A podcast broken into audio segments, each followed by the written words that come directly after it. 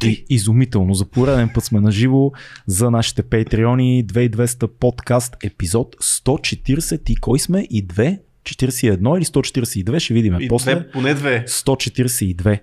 Приятели, ще станат почти три години, откакто правиме този подкаст. Съвсем скоро на студентския празник на осми декември правиме три години две хиляди и двеста подкаст, което е изумително за и тримата човека, които седят в а, това студио в момента.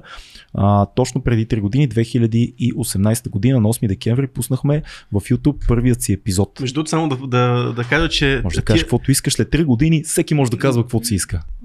Тук в контекст на тия три години темата ще е много важна днес всъщност. Темата е много важна. За тия три години как се случват, но да, продължи си. Но нека, нека да стигнем до да, да. темата. Първо да благодарим на всички наши хора в Patreon, които ни гледат на живо в момента. Те са голяма, гигантска част от причината да продължим да правим този подкаст три години, защото усещаме а, пряко подкрепата на тия хора и тя е много важна за нас. Много се радваме, че преди около година, година и нещо, може би измислихме и много по-добър начин да общуваме с тях чрез тайната Patreon група, да си споделяме а, линкове, да каниме някой от тях, да си говориме, да ни дават идеи за теми, за съдържания, за гости. Много благодарим на тия хора, а ако и вие искате да ни подкрепите, за да продължим поне още три години да правим това, което правим, линка към Patreon е долу в инфото, първия линк, с който от сърцето ви ще откъсне една скромна подкрепа на месец, за да сме живи и здрави, ние да продължаваме да снимаме, записваме, говориме, каниме и какво си искаме още и понякога и се така понапиваме в ефир, което е рядко, но качествено. Айде да не, може сега идват епизоди, празници, такива, може нещо да измислиме нищо пак. Нищо не се знае, нищо не да, се знае. И ние, колега, както знаеш, обичаме да даваме, освен да взимаме. Обичаме. И така, че даваме на тия хора някакви неща, но те си ги знаят много добре. Пък хората, които искат да подкрепят, много лесно ще разберат какво даваме ние, но също така идват празници. Оха. И идват, идват подаръци. Планината ми е майка. И, въпреки, и сега намерихме толкова много, на толкова много хора работа в SMSBump, сега SMSBump подаряват подаръци. Айде бе. Заедно с нас ще подариме няколко няколко подарък. Какво мога да подарим ние? С SMSBump подаряваме книги, защото Еми, ние шо, обичаме шо, да даваме много, такава стойност. Много сме начетени, но много сме начетени. Накрая ще сложим една книжка отпред. Чели сме десетки книги, мога да ти кажа. Десетки, десетки книги, поне сме чели. Поне сме чели десетки да. книги. Поне десет сме чели. Да. Фу се залива припада от смех. Така че има едно линкче в описанието, който ще ви прати м- към LinkedIn на SMSBump. LinkedIn. Това за първи път обявяваме за LinkedIn. Да, бе, много интересно. Да. Да. Важна платформа, ние защо не сме в нея, не, не, не ми е ясно. Защото сме безделници, но ще влеземе, ще си направим. Да, и там има, ще видите един пост, в който ще, ще видите правилата на играта. Всъщност това най-общо казано е, под поста отговаряте на въпроса а, към кой бихте изпратили последния ес ем ес за две хиляди двадесет и първа година и какво бихте написали в него. Смятам, че в една такава година интересна и в края на годината, когато идва време за равносметки, е интересно да ви чуем вашето мнение за какво бихте написали и на кой бихте написали. Много е да забравяйте, че ес ем ес-а има ограничен брой символи. Сега да. Все пак да не се... ес ем ес иска пенис, иска майсторство. Да, а мен много ми харесва, че тая а, игра, играчка за качка, която правим с готини награди, е творческа. Тоест няма верен отговор, има най-креативен отговор. Точно така. И това е нещо, в което човек може да се изрази и е готино. Последния ес ем ес до кого и какво би му написал човек, и то е много яко, защото може да пишеш до физически човек, който е важен за теб, може да пишеш до а, някакво друго същество, може да пишеш до, не знам, до пандемията да пишеш, напишеш на майната ти да, на, до... на, на цялата пандемия, така да и напишеш един ес ем ес, аз това бих написал. Изобщо, а ес ем ес-а само е... извиняй, то се промениха нещата, ама той на шлокавица трябва, трябва да бъде или трябва да бъде създава? Според мен това ще е част от а, креативността да, това е и, и набора на човека, който изпраща. Абе, задачата е много креативна, даваме книги, готини и то някой тях, може би ще бъдат на хора, които са ни гостували. Да. Има го и този момент. Тоест не са случайни книгите. Не са случайни книги. Да. Специално подбрани за, за хората, които... Специално ще... подбрани книги. LinkedIn, линка към LinkedIn долу в да, описанието на видео и аудио платформите. И ми да минеме към една много интересна тема, която да. решихме и то ние решихме да я подхванем, защото имаме такова предложение и то доста отдавна влезе това приложение в нашия Patreon. Ето виждате, че и нашите Patreon ни помагат в избирането на теми. А, Калян Найденов преди доста време вече, още юли месец, ни написа, че иска да ни чуе как разсъждаваме на темата за човешките взаимоотношения или за взаимоотношенията генерално за общуването между хората. Мога леко да, да дам граници на този разговор, какво е написал той. Да. А, той казва, че може би разговорите са най-важните. А, ето сега ще Комуникацията с роднини, партньори, приятели и прочее може би един от най-основните ключови, ключови фактори към спокоен начин на живот.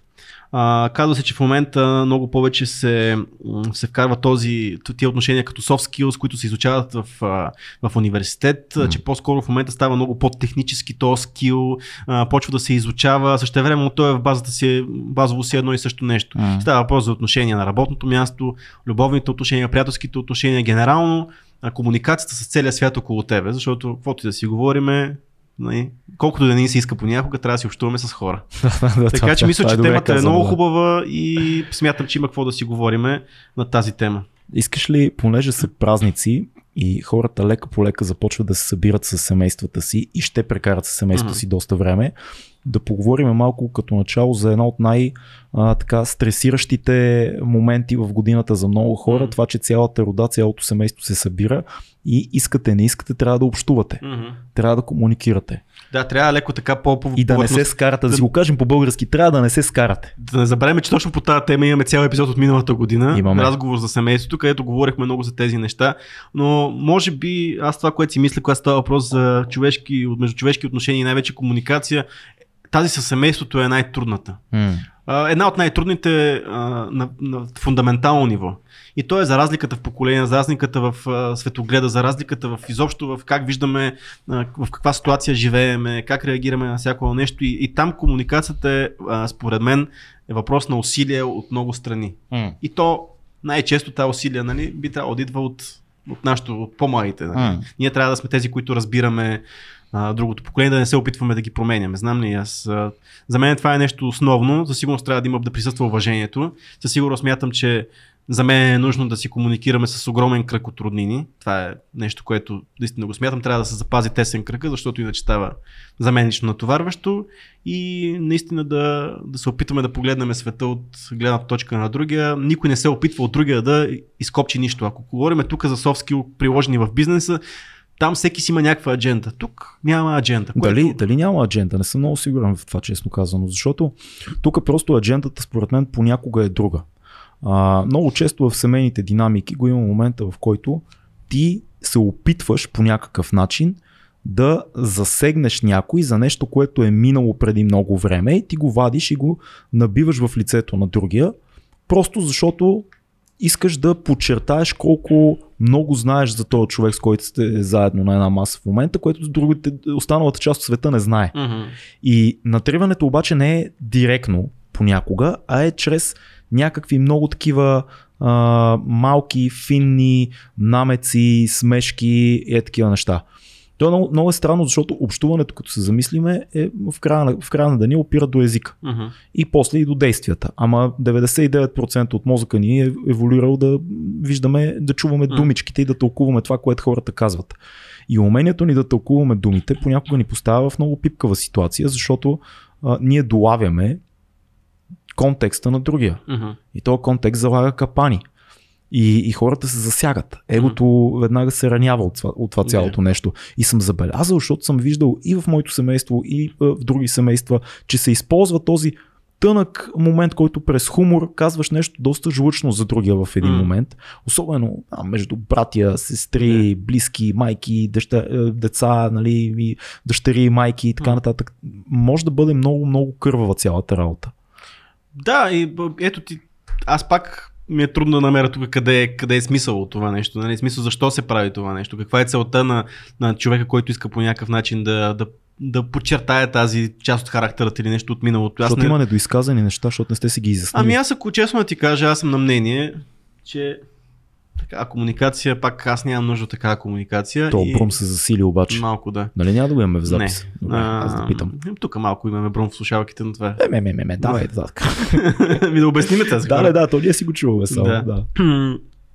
Та, ако, има, ако има такава комуникация, ако има такъв човек, а, който комуникира с теб по този начин, аз не нямам нужда да комуникирам по този начин с този човек и затова аз може би аз съм оказвал, нали, това в миналата година, като ме води този разговор, аз предпочитам по-тесния кръг, нямам нужда от а, токсични комуникации генерално, камо ли тия, тия неща да идват от семейството, защото нито виждаме, трябва да се виждаме само по празници и да си говорим такива неща и правите за хуй неща, няма нужда. Да, аз по-скоро си мисля, че има ситуации, в които се налага да общуваш с хора и понякога това с семейните. Еми, всичко налага се семейството да се събере, не всички се харесват. Какво да. прави човек, защото ако говорим за общуване, един от големите проблеми е това, когато някой не те, не те обиди директно, не те засегне директно, а те засегне под някаква е, форма, която е с, по. С, с, с същите оръжия почти по, ти да, да, е, да е, това, това е проблем, нали? Да. Защото тогава какво става едно нацакване, което в един момент ескалира. Ема то тук е играчка плачка да, става. Ние мога да приложим този метод, нали, какво правиш, как реагираш на всяка ситуация, която говорим за разговори в семейството, може да ги приложим във всеки един аспект от живота. Okay. А, как реагираме на когато някой комуникира с нас под тази форма. Ние, това е един модерен булинг, нали? В смисъл, това е такъв да. На вече пораснали хора булинг. А, и знаеш, че има хора, които комуникират по този начин ежедневно. Hmm. Поне аз съм виждал, срещал съм, които а, начинът им на комуникация е такъв. С, а, с дразнене, с ръчкане. И ти, когато го виждаш това нещо от голям човек... Пасивно-агресивно. Пасивно-агресивно. Да. Когато го виждаш това нещо от голям човек, как Каква е, какъв е правилният метод да, да реагираш? Hmm. Какво трябва, по същия начин трябва да се засегнеш и трябва да не комуникира с този човек ли? А, как, генерално въпрос е как се справяме с токсични хора. Hmm. Аз, моята, може би в целия разговор, моята цялата методология на справянето с токсични хора и, и а, а, нали, избягването от а, такива конфликтни ситуации, които а, водят до неприятни разговори, неприятни междучовешки отношения за мен, аз ги избягвам просто. Ема то тогава избягваш общуването. Ми, да. То тогава няма общуване. Да, да, ма аз предпочитам да няма общуване. Ключа към негативното общуване да е, не няма общуване, да. да. Ами аз за себе си с, с годините съм пред... Съм... Така съм видял, че няма смисъл много-много от понякога, нали, доста често дори, а, че с такъв тип хора, с такъв тип отношения верен ход няма. А... Ти винаги си в, в, в някаква губеща позиция, по-скоро в реактивна позиция. Ти трябва постоянно да реагираш на някакви... А ти, ако нямаш потребност от това нещо, по-скоро нямаш нужда от тази комуникация. Е, добре, да, ма какво правим в ситуации, в които не можеш да избегнеш хората? Тоест, или са ти семейство, или са ти хора от работата, или ти е шефа ти, или ти е, не знам, някой, с който се налага да се виждаш всеки ден, знаеш, по една или с... друга причина. Не можеш да избегнеш света. Ами, сещам се сега нещо, което си говорихме с, с, с а, Мишо Кунчев, когато ни беше на гости, който той каза едно нещо. Когато сме искрени един към друг и си кажем, ви са пич, не ми е приятно да общувам с тебе. А, тази комуникация на мен нищо не води. Не се харесваме очевидно. Дайде да, да, да, да, да намалим комуникацията до това ниво, до което ни е нужно. Да може да си свършим това, което трябва да си свършим. И да, да не навлизаме в теми, които изобщо няма... Ама това казваш ли го директно? Да, еми по принцип е най-добрият вариант. Да. Нали, той дава, се даваше тогава примера с човека, който е много нерелигиозен, а Мишо, който е а, религиозен, е... където заради това му е казало иконата. Не се харесват, ама не е нужно да си комуникират на теми, които а, нали, ще доведат до някакви спорове. По-скоро дайте да, да, да оберем комуникацията, да стигнем до това. С колко най-малко думи може да си кажем това, което имаме нужда един от друг. Да. А, и ако сме искрени към, а, към този тип ситуация. Въпросът е с колко хора може да го кажеш това, да го сложиш ами на масата. Ами то от тебе си зависи. Защото много хора, аз съм виждал между другото такива ситуации, в които а, покрай работата ми хора, а. които не се харесват, трябва да общуват заедно. Въпросът е, че когато единия каже, ясно, не се харесваме, дай да си вършим работата. А. Просто ще говорим за това, което имаме да направим. Да. И много често съм виждал другия човек да каже, ама не, ти не ме разбираш и защо не е вярно. То не е нищо казвате, лично. Ти защо сега го правиш на такъв въпрос? То не е лично, аз не съм искал да те засегна, даже напротив, ето виж сега ти се разсърди, ето тук стана конфликт, колеги на... И в един момент ти заставиш и кажеш, че защо трябваше за това да го казвам, ето виж цялото нещо ескалира. И затова много често тия двамата се лъжат един друг. Да. Седат и се лъжат. Единия се лъжи, че не дразни, другия се лъжи, че не се дразни. Uh-huh. И взаимно си затягат примките все повече и повече и това става нещо ужасяващо, защото това е токсичната среда, която след това като се прибереш вкъщи от нея, ти си кажеш, леле, изцеден съм, mm. защото аз цял ден yeah. се надлъгвам с едни хора, че се изтърпяваме. Ами то ние, между другото, ние си говорихме наскоро, прибирайки се от един подкаст, точно как не искаме да играем точно тази игра. Защото ние живеем в един свят, който всеки се опитва да ти продаде нещо, дали той е физически, дали се опитва да ти продаде идея, дали се опитва да по някакъв не... Ние живеем в много конкурентен свят. Няма какво да се лъжим. Не е случайно това, което а, тук си говорим по темата, че тези soft skills се превърнаха в нещо, което се изучава много конкретно. Защото ти трябва да учиш soft skills, за да можеш да по някакъв начин да маневрираш средата. Айде им викаме меки умения, че вече виждам коментарите. Но, е, меки, то, да. Ама то меки умения е превод на soft skills. Нали? Смисъл, да, ти, ясно. Оригинал е soft skills. Термина е soft skills, но да, им викаме меки, меки умения. умения да. Добре, ще си кажа още няколко хиляди пъти soft skills. а, ние без тях, да. без да играем тая игра, ние не можем да ние се оказа, че не сме конкуренти на... Ние, ако не, не, ня, нямаме тия меки умения и се опитваме да играем корпоративната или каквато и да игра, ние не сме на равностойно положение с другите, защото всеки учи а, какви умения трябва да има, чете книги за тия неща и, и цялата комуникация между хората става някакси фалшива. Ама дай да ги дефинираме за хората, които не са запознати. Ти как разбираш тая концепция за soft skills и меки умения? Какво значи това точно? На методи за водене на, на преговори, начини по които да се успее най, а, най-право и структурирано да се стигне до концепцията, генералната идея. А, най-вече а, да опиташ да а, получиш нещо посредством комуникация от другия човек. Да, да, да се опиташ да постигнеш целта си. Да, да чрез, чрез комуникация. Чрез езика. Чрез езика. Така да го разбираме. Чрез комуникация да го кажем, езика, нали, е някаква част от все пак. Да, и невербална. Да. Начин, по който има много книжки там, как заставаш езика на тялото, е такива някакви. Не, основното е това. И ние виждаме в един свят, където меките умения станаха, се издигнаха на пиедестал. Mm. Пълно момент, е с книги за това. Пълно е. Да. Пълно е с книги за това нещо. И ти. И ако си почел малко повече от една книга за това нещо, mm. ти чуваш всеки един човек как говори с този език. Ти знаеш къде е прочел тази реплика, знаеш този, тази тактика, която води как, до къде иска да стигне. И какво правиш, ако не искаш да играеш тази игра? Е, това е основният въпрос, защото сега в момента много се играе тази игра. Да, а аз не искам да играя и не умея mm. да играя mm. дори. А, това, което според мен работи, аз съм питърсиянец по този... Mm. По този а... По този въпрос. Според мен, още преди няколко години възприех това нещо. А, човек трябва да се откаже от идеята, че знае кое е най-добро за него в дадената ситуация. Uh-huh. И просто да бъде искрен с това какво вижда, какво чувства, какво иска, да го каже, а не да го манипулира. Uh-huh. И просто да бъде искрен, да опише това, което вижда. Това не значи да не бъдеш любезен, това не значи да не бъдеш толерантен, това не значи, нали, някой като дойде да го засегнеш нещо очевидно, не му кажеш, абе ти си дебел, ти си висок, ти си нисък и така нататък. Това значи просто да не манипулираш ситуацията в твоя полза, yeah. а да бъдеш, да се опиташ, да бъдеш максимално прецизен с думите си, да изразиш това, което в момента си мислиш. Uh-huh. В този момент за проекта, за комуникация, yeah. за целта, за... и това е.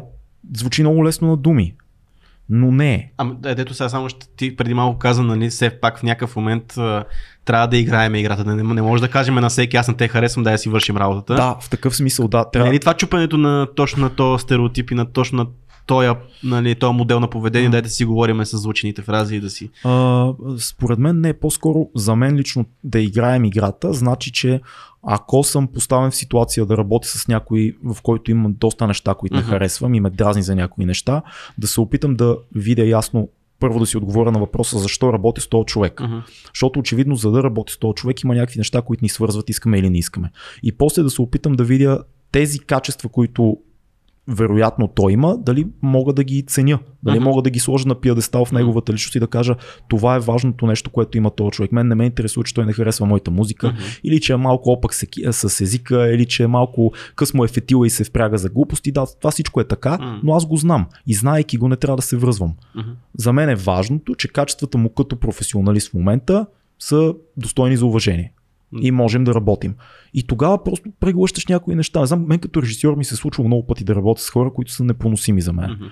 Какво правиш в този случай? Просто се опитваш да си търпелив, просто се опитваш да си кажеш, този човек е отвратителен за еди какво си, да седнем на маса, правилно няма какво си кажем, обаче си върши работата страхотно. Mm-hmm. Що ме върши страхотно?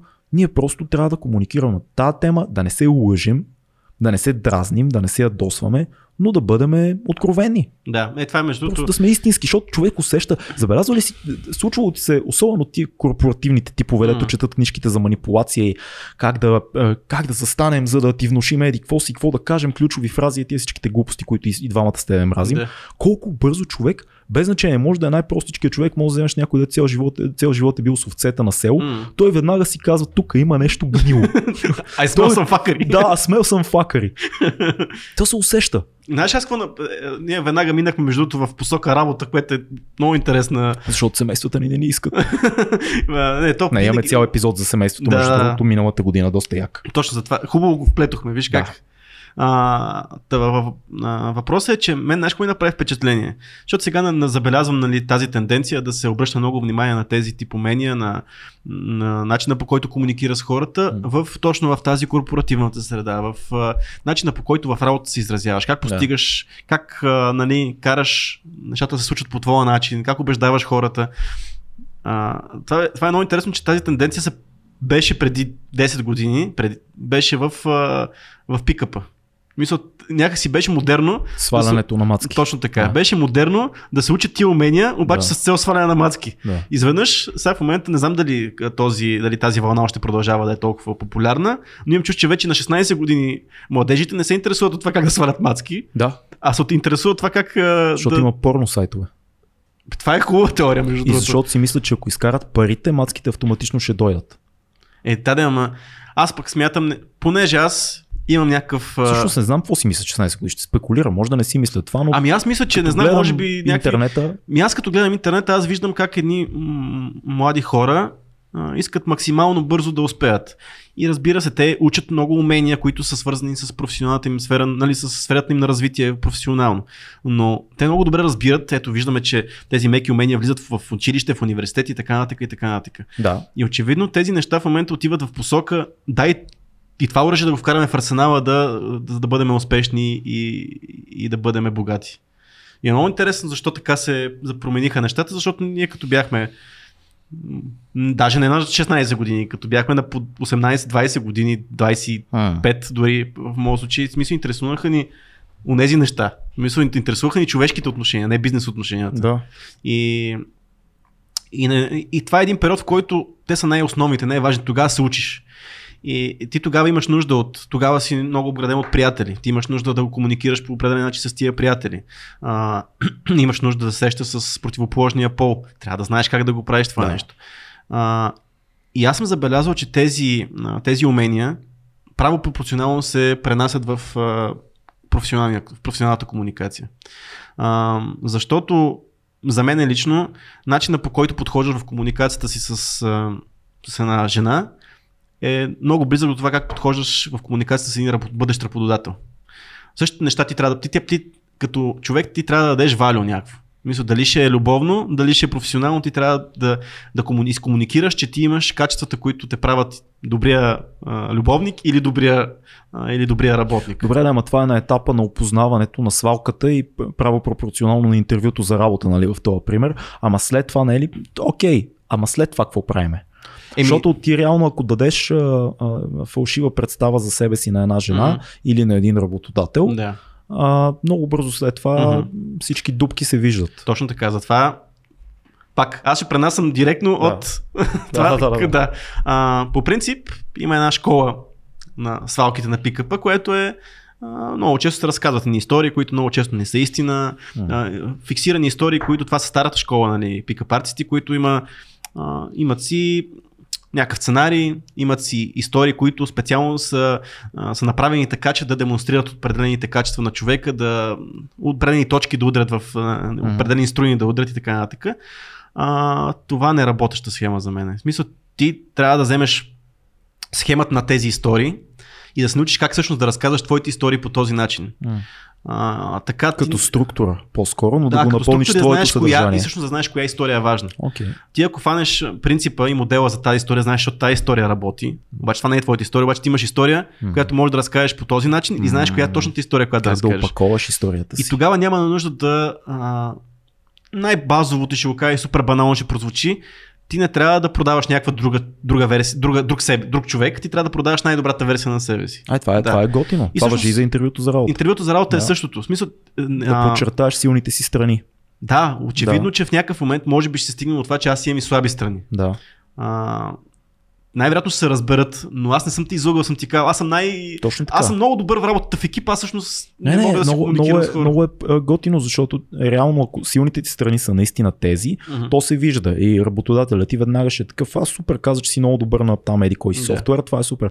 Ама тук не ти се получава. Ама аз не съм казал, че не съм знам казал, това, да. Но ще се науча. Да, да, да. Смисъл... Защото очевидно съм научил нещо, mm. значи мога да уча неща. Да, да. И точно това е, защото а, идеята е, че ти по всякакъв начин и в двете отношения се опитваш да се продадеш. Да. А, така че това се трансформира много правилно. Много mm. право пропорционално в корпоративния свят, а същевременно става с твои думи.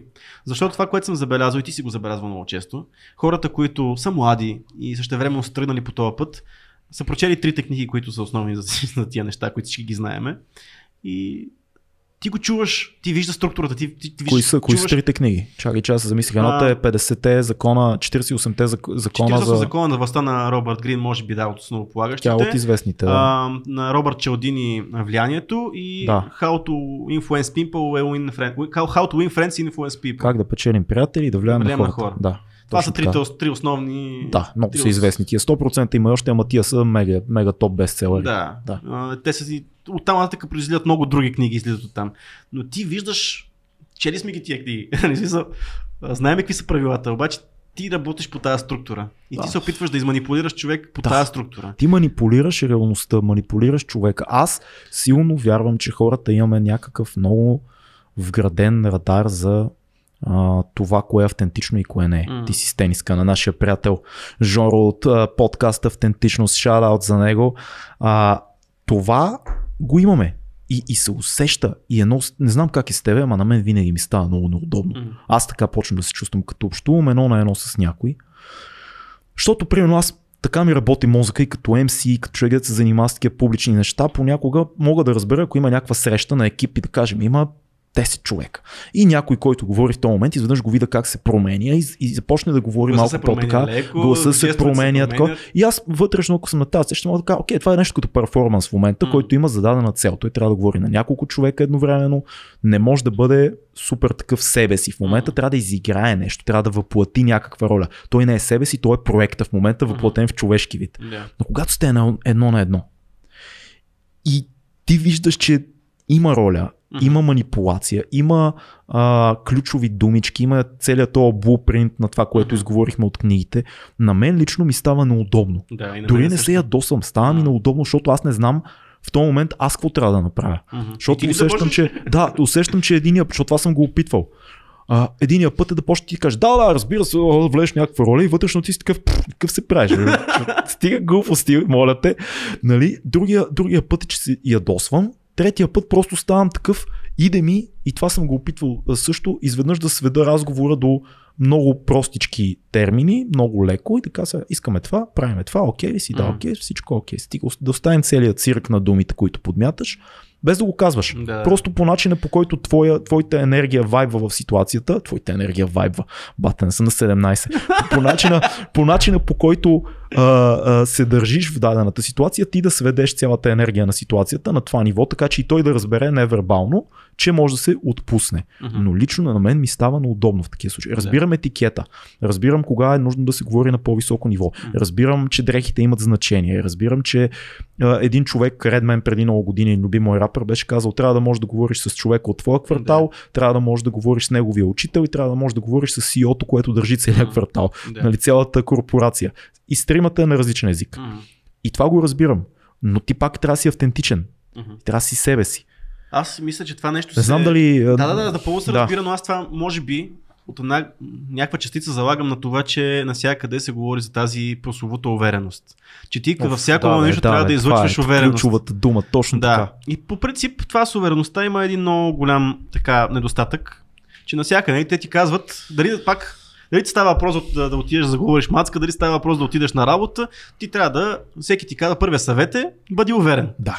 И само въпрос е, ти на основата на какво си уверен? В смисъл, ти не мога да бъдеш уверен на това, че имаш пет лева в джоба и си дествен и, а, и не нямаш никакви умения. Нали? Както казва нашия приятел Бикша, а ти си дествен и сигурно си кестен. Не, обратното беше, а ти си кестен и сигурно си дествен. Та, идеята е, че тази увереност трябва да дойде от някъде. Разбира се, преди да продължиш, mm. гледам оня ден телевизия, аз, аз, аз съм фен на телевизията, нали? Гледам някакво предаване, по една кабеларка там някаква дама го води и гостува някаква друга дама, която е някаква психоложка мотиваторка там, сто неща има под името yeah. и говорят за увереността, за какво си говорят да, друга, нали? За увереността. Много ми интересно какво я казва. Така, водещата беше много, много според мен яка. Увер... Не, не, беше яка, защото беше скептична да. Към цялото нещо. А, и каза, добре, вие говорите за увереност, нали, на психоложката, тази увереност откъде трябва да дойде, каза. Е, а, и аз пред телевизор съм такъв, а, вземи, yes, нали, аз това бих да. Питал. А, и тази изведнъж казва, ами, от родителите. Родителите са тези, които трябва да ни подкрепят и да ни създадат увереността. В този момент аз вече замахвам с, телевизор, към, с дистанционното към телевизора, а ни вика, не, не, не, не спри, не, трябва да замераш майка си, тя не ти. Тя го изкара че родителя е този, който трябва да създаде увереност, което е симптом на един много по-голям проблем, за който много сме говорили в това студио, именно това, тази либерална мода на, на да. възпитание на, на децата, в която ти не си загубилия състезанието, ти си последния победител. Точно така. Нали? И, и, и натам тръгна. И та, водещата гледаше скептично и каже, аха, а какво правим с родителите, каза тя, които са пропуснали да го направят? Mm. Били са млади, не са чели книжки, yeah. не са знаели, а са били скептични към децата си. Ами тогава ние трябва, каза тя, запъна се, трябва да четем повече книги, да гледаме филми и увереността ще дойде. И аз вече си излязох, аз миних да, да. канала, зма, какво книгите и филмите? Не. Да кажем за увереността. Да, ами аз искам да фана това с, с родителите. Да. Много е тънка линията, да. А, ако имаш един, то малко като обучение на куче, нали, смисъл позитив reinforcement, обаче ти си имаш едно дете, което, нали, твоето си гардже, нали, и ако ти се опитваш, нали, ако за твой цел да му, да, нали, той, той да стане уверен човек, ти започваш наистина да правиш точно това. То е то, виж колко хубаво войненце Изака, нали, да, сега. Много страхотно. Д- детето отива в големия свят и разбира, че не е Изака хубаво войненце. Точно, и всички го мачкат. И всички а, го мачкат. И то се мачка само себе си. Да. Защото изведнъж реалити чека е зловеща. Това с гледането на филми и, чет, и четенето е точно, може би това е. Купете си нашите филми Купете за увереност си, и нашите така. книги. Защото хора, които не са уверени, се опитват да излъчат увереност. И ти в един момент то малко стана симптома, нали, малко ще го, ще го фейкнеме, докато не станат нещата. Fake it till you make it. Fake it till you make it. И за много хора работи. Да. Мисля, е, ако това ти е твой начин и ако хората се вързват на твоята фейк увереност, нека, това е хубаво, нали, всички има някаква цел в този живот и то може би а, това е някакъв път за всеки. Дай да дадем бързо просто една дефиниция. Увереността, откъде идва увереността, тази гигантска от, тайна. Увереността идва от успехите. И, да, и, и от неуспехите. Да, от сблъскването с неща. От но, добро... но най-вече от уверен, за да си уверен, трябва да си спечелил много битки. Така е, но, но може и да си загубил и някакви да. битки. Просто идеята е, че ако се сблъскваш с неща, ставаш уверен, по, защото по, знаеш, че можеш да справиш тази ситуация. Виждал си ситуации. Точно това така. Е единственият начин. Да, и затова то въпросът е, че когато видиш едни такива хора, те най-вероятно са едни млади а, пробиващи хора, които няма нищо лошо в това, но те наистина не са провели тия битки, не са стигнали до момента, в който тази увереност да е на да си е там, да е в тях. Да да. Са... Аз по-скоро обичам да английския термин пак да използвам grounded. Защото ти може да си уверен, обаче да си много приземен. Мисля, ти може да говориш от ниска, е супер, да. Да може да говориш от ниска позиция, обаче да си не е нужно да си, може да си най-тихия човек в стаята, обаче само ти може да кажеш две тихички думи и да излъчат увереност. Има една велика песен на Stereo ем си ес. It, uh, it just depends how close to ground level you are. Точно така. В нея. И това, това се повтаря почти mm. през цялата песен. Между другото, това е. Аз, а, ако трябва да. Тази заземеност, може би един от най-важните елементи на общуването. Абсолютно. Защото когато си заземен, ти много по-трудно, а, каквито и много по- леко реагираш на каквато и да е ситуация. Yeah. Да, ти не се радваш толкова, ти не, не, обаче не, не, не натежиш толкова. В смисъл, всяка една, а, всяка една нещо насочено към тебе, ти реагираш, но намаляваш интензитета на, на тази вълна, която те атакува. И ти... Реализъм някакъв. А, а и същевременно, когато си за, за мен, винаги се знае какво може да се очаква от тебе. Ти си постоянен. Yeah. Защото ти нямаш такива големи амплитуди, нямаш yeah. лоу, нали, спадове и такива и възходи. И възходи. Да. А, а да комуникираш от такава позиция, а, която да не, да не си позволяваш да си много емоционален, същевременно да не си супер дистанциран от нещата, е може би най-силният инструмент за добра комуникация. Но много трудно се постига. Защо? Аз, аз, не съм, аз не съм много съгласен, mm. защото в крайна сметка зависи от, от индивидуалността. Ти има хора, които са си емоционални. Mm-hmm. Защо трябва да се пречупват и, и да и загубят тая толкова хубава черта? Може да са творчески личности. Сега не говоря невроти, невротичната да. емоционалност. Говоря за хора, които просто са емоционални. Аз мисля, че е готино това до момента, в който е на ниво изразяване. Mm. Нали? Не приемаш, както ти каза, нещата крайно. Когато някой да, ти да. каже копче, ти нали, вече да, да, да, да изпадаш дупки. Предвид, точно. Вече, да, да, няма нищо лошо в емоционалността. Аз съм хората са като, като кучета малко. Като мили кучета. Някои са такива чихуахла, нали? Други са английския булдог. Седи. Има, има хора с вграден, а, вградена персонална такава. А, заземяването им е персонално. Някои са, някои са тука. Ама да бъдат себе си. Да. Защото иначе какво правим? Сега представи си някой, който е супер емоционален, слуша ни нас и отива утре някъде на интервю за работа или има някакъв важен изпит там и такой и си казва, бъди спокоен, бъди спокоен, бъди спокоен. Може всичко да се провали. Може най-добрата му черта да отида на кино.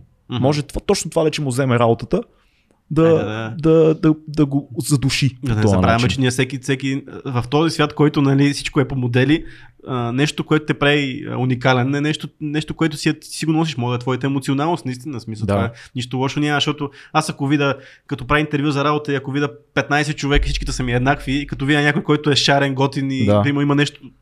Нещо в него, той, той веднага те дърпа, нали? Та, със сигурност трябва да имаш и този елемент. Нали? Добре, как се постига според тебе този баланс между искреността, това да бъдем искрени с хората и това да, да играеме, това да наричаме да играеме играта, да не си създаваме врагове, mm-hmm. а, да не изглеждаме някакви, нали, аз в момента, в момента чета Идиот на Достоевски и там е много интересно, защото главният персонаж Княз Мишкин е, всички мислят, че е идиот, той е просто искрен mm-hmm. и казва това, което е. И всички yeah. са такива, а, бати наивния идиот, как може да каже неща, де всички си ги мислиме в момента, ма той ги казва. Тоест хората те мислят за идиот понякога, ако, ако казваш истината, незлобливо, все едно, все едно не знаеш, че трябва да си замълчиш. Тоест, как се постига този момент, в който не искаш да манипулираш реалността, но не искаш да, да изглеждаш а, като пълен идиот. Да не се възползваш от ситуация, която е пред тебе, да не отблъснеш хората, колеги, любов и така нататък, приятели. Какво, какво правиш в такива ситуации? Къде е ключето? Трябва, първо трябва много да си наясно, според мен лично, докъде, с кой, докъде можеш да си позволиш тази искреност. И, mm. и на кого му е нужна тази искреност. И на дали на тебе ти е нужна. Mm. Защото има много често смисъл, аз само ти кажа нямам нещо искрено. Първо, че аз не получавам никаква полза от това, нямам, че ти казвам това нещо. Второто, наранявам. Да. И накрая нито аз съм взел нещо, даже съм загубил, защото ти вече нямаш, не, вече не искаш толкова да комуникираш. Да, да, да. Обаче ще време, ако ти кажа, знам си границата с тебе, mm. знам докъде мога да стигне и ти кажа, брат, това нещо. Аз го разбирам така, това е моето мнение, mm. смятам, че тук не, не постъпи правилно. Mm. Казвам го, или защото си ми приятел и смятам, че не трябва да правиш повече така. Да. Моята, нали, големия ми план е такъв, както, че не трябва да правиш. Както казва сектичката, нямаш ли приятели да ти кажат, че не ставаш? Точно така. Те, ако си приятели, ще ти кажат кога не ставаш. Да, и, да. Или е това ми е целта, която е... Аз пак го правя егоистично, защото аз искам да съм покрай по-добри хора, примерно. Затова искам да ти го кажа. Супер, може това, би да. Не. Аз не искам да направя те, те по-добър, защото ти трябва да си по-добър. Аз искам ти да си около мен е по-добър. Не, отиваш в Айн Ранд, да. Това е яко. Айн Ранд е за този тип егоизъм, да. В който ние дори обичаме от егоизъм, защото искаме този човек да е. Разбира се, всеко, аз, аз мятам, че всяко едно, всяка една човешка постъпка е до, голям, до голяма степен е, е, нали, за себе си го правиш. Но има позитивен егоизъм. Да, его, его, със сигурност е така. Да. И същевременно пък може да е в работата и да кажа, бе, знаеш ли, че тук това е да го направи, то после идва при мене и не е много окей, защото, но трябва отново. Това в България, нали знаеш как звучи във всяка една фирма? Вие нормални ли сте, бе?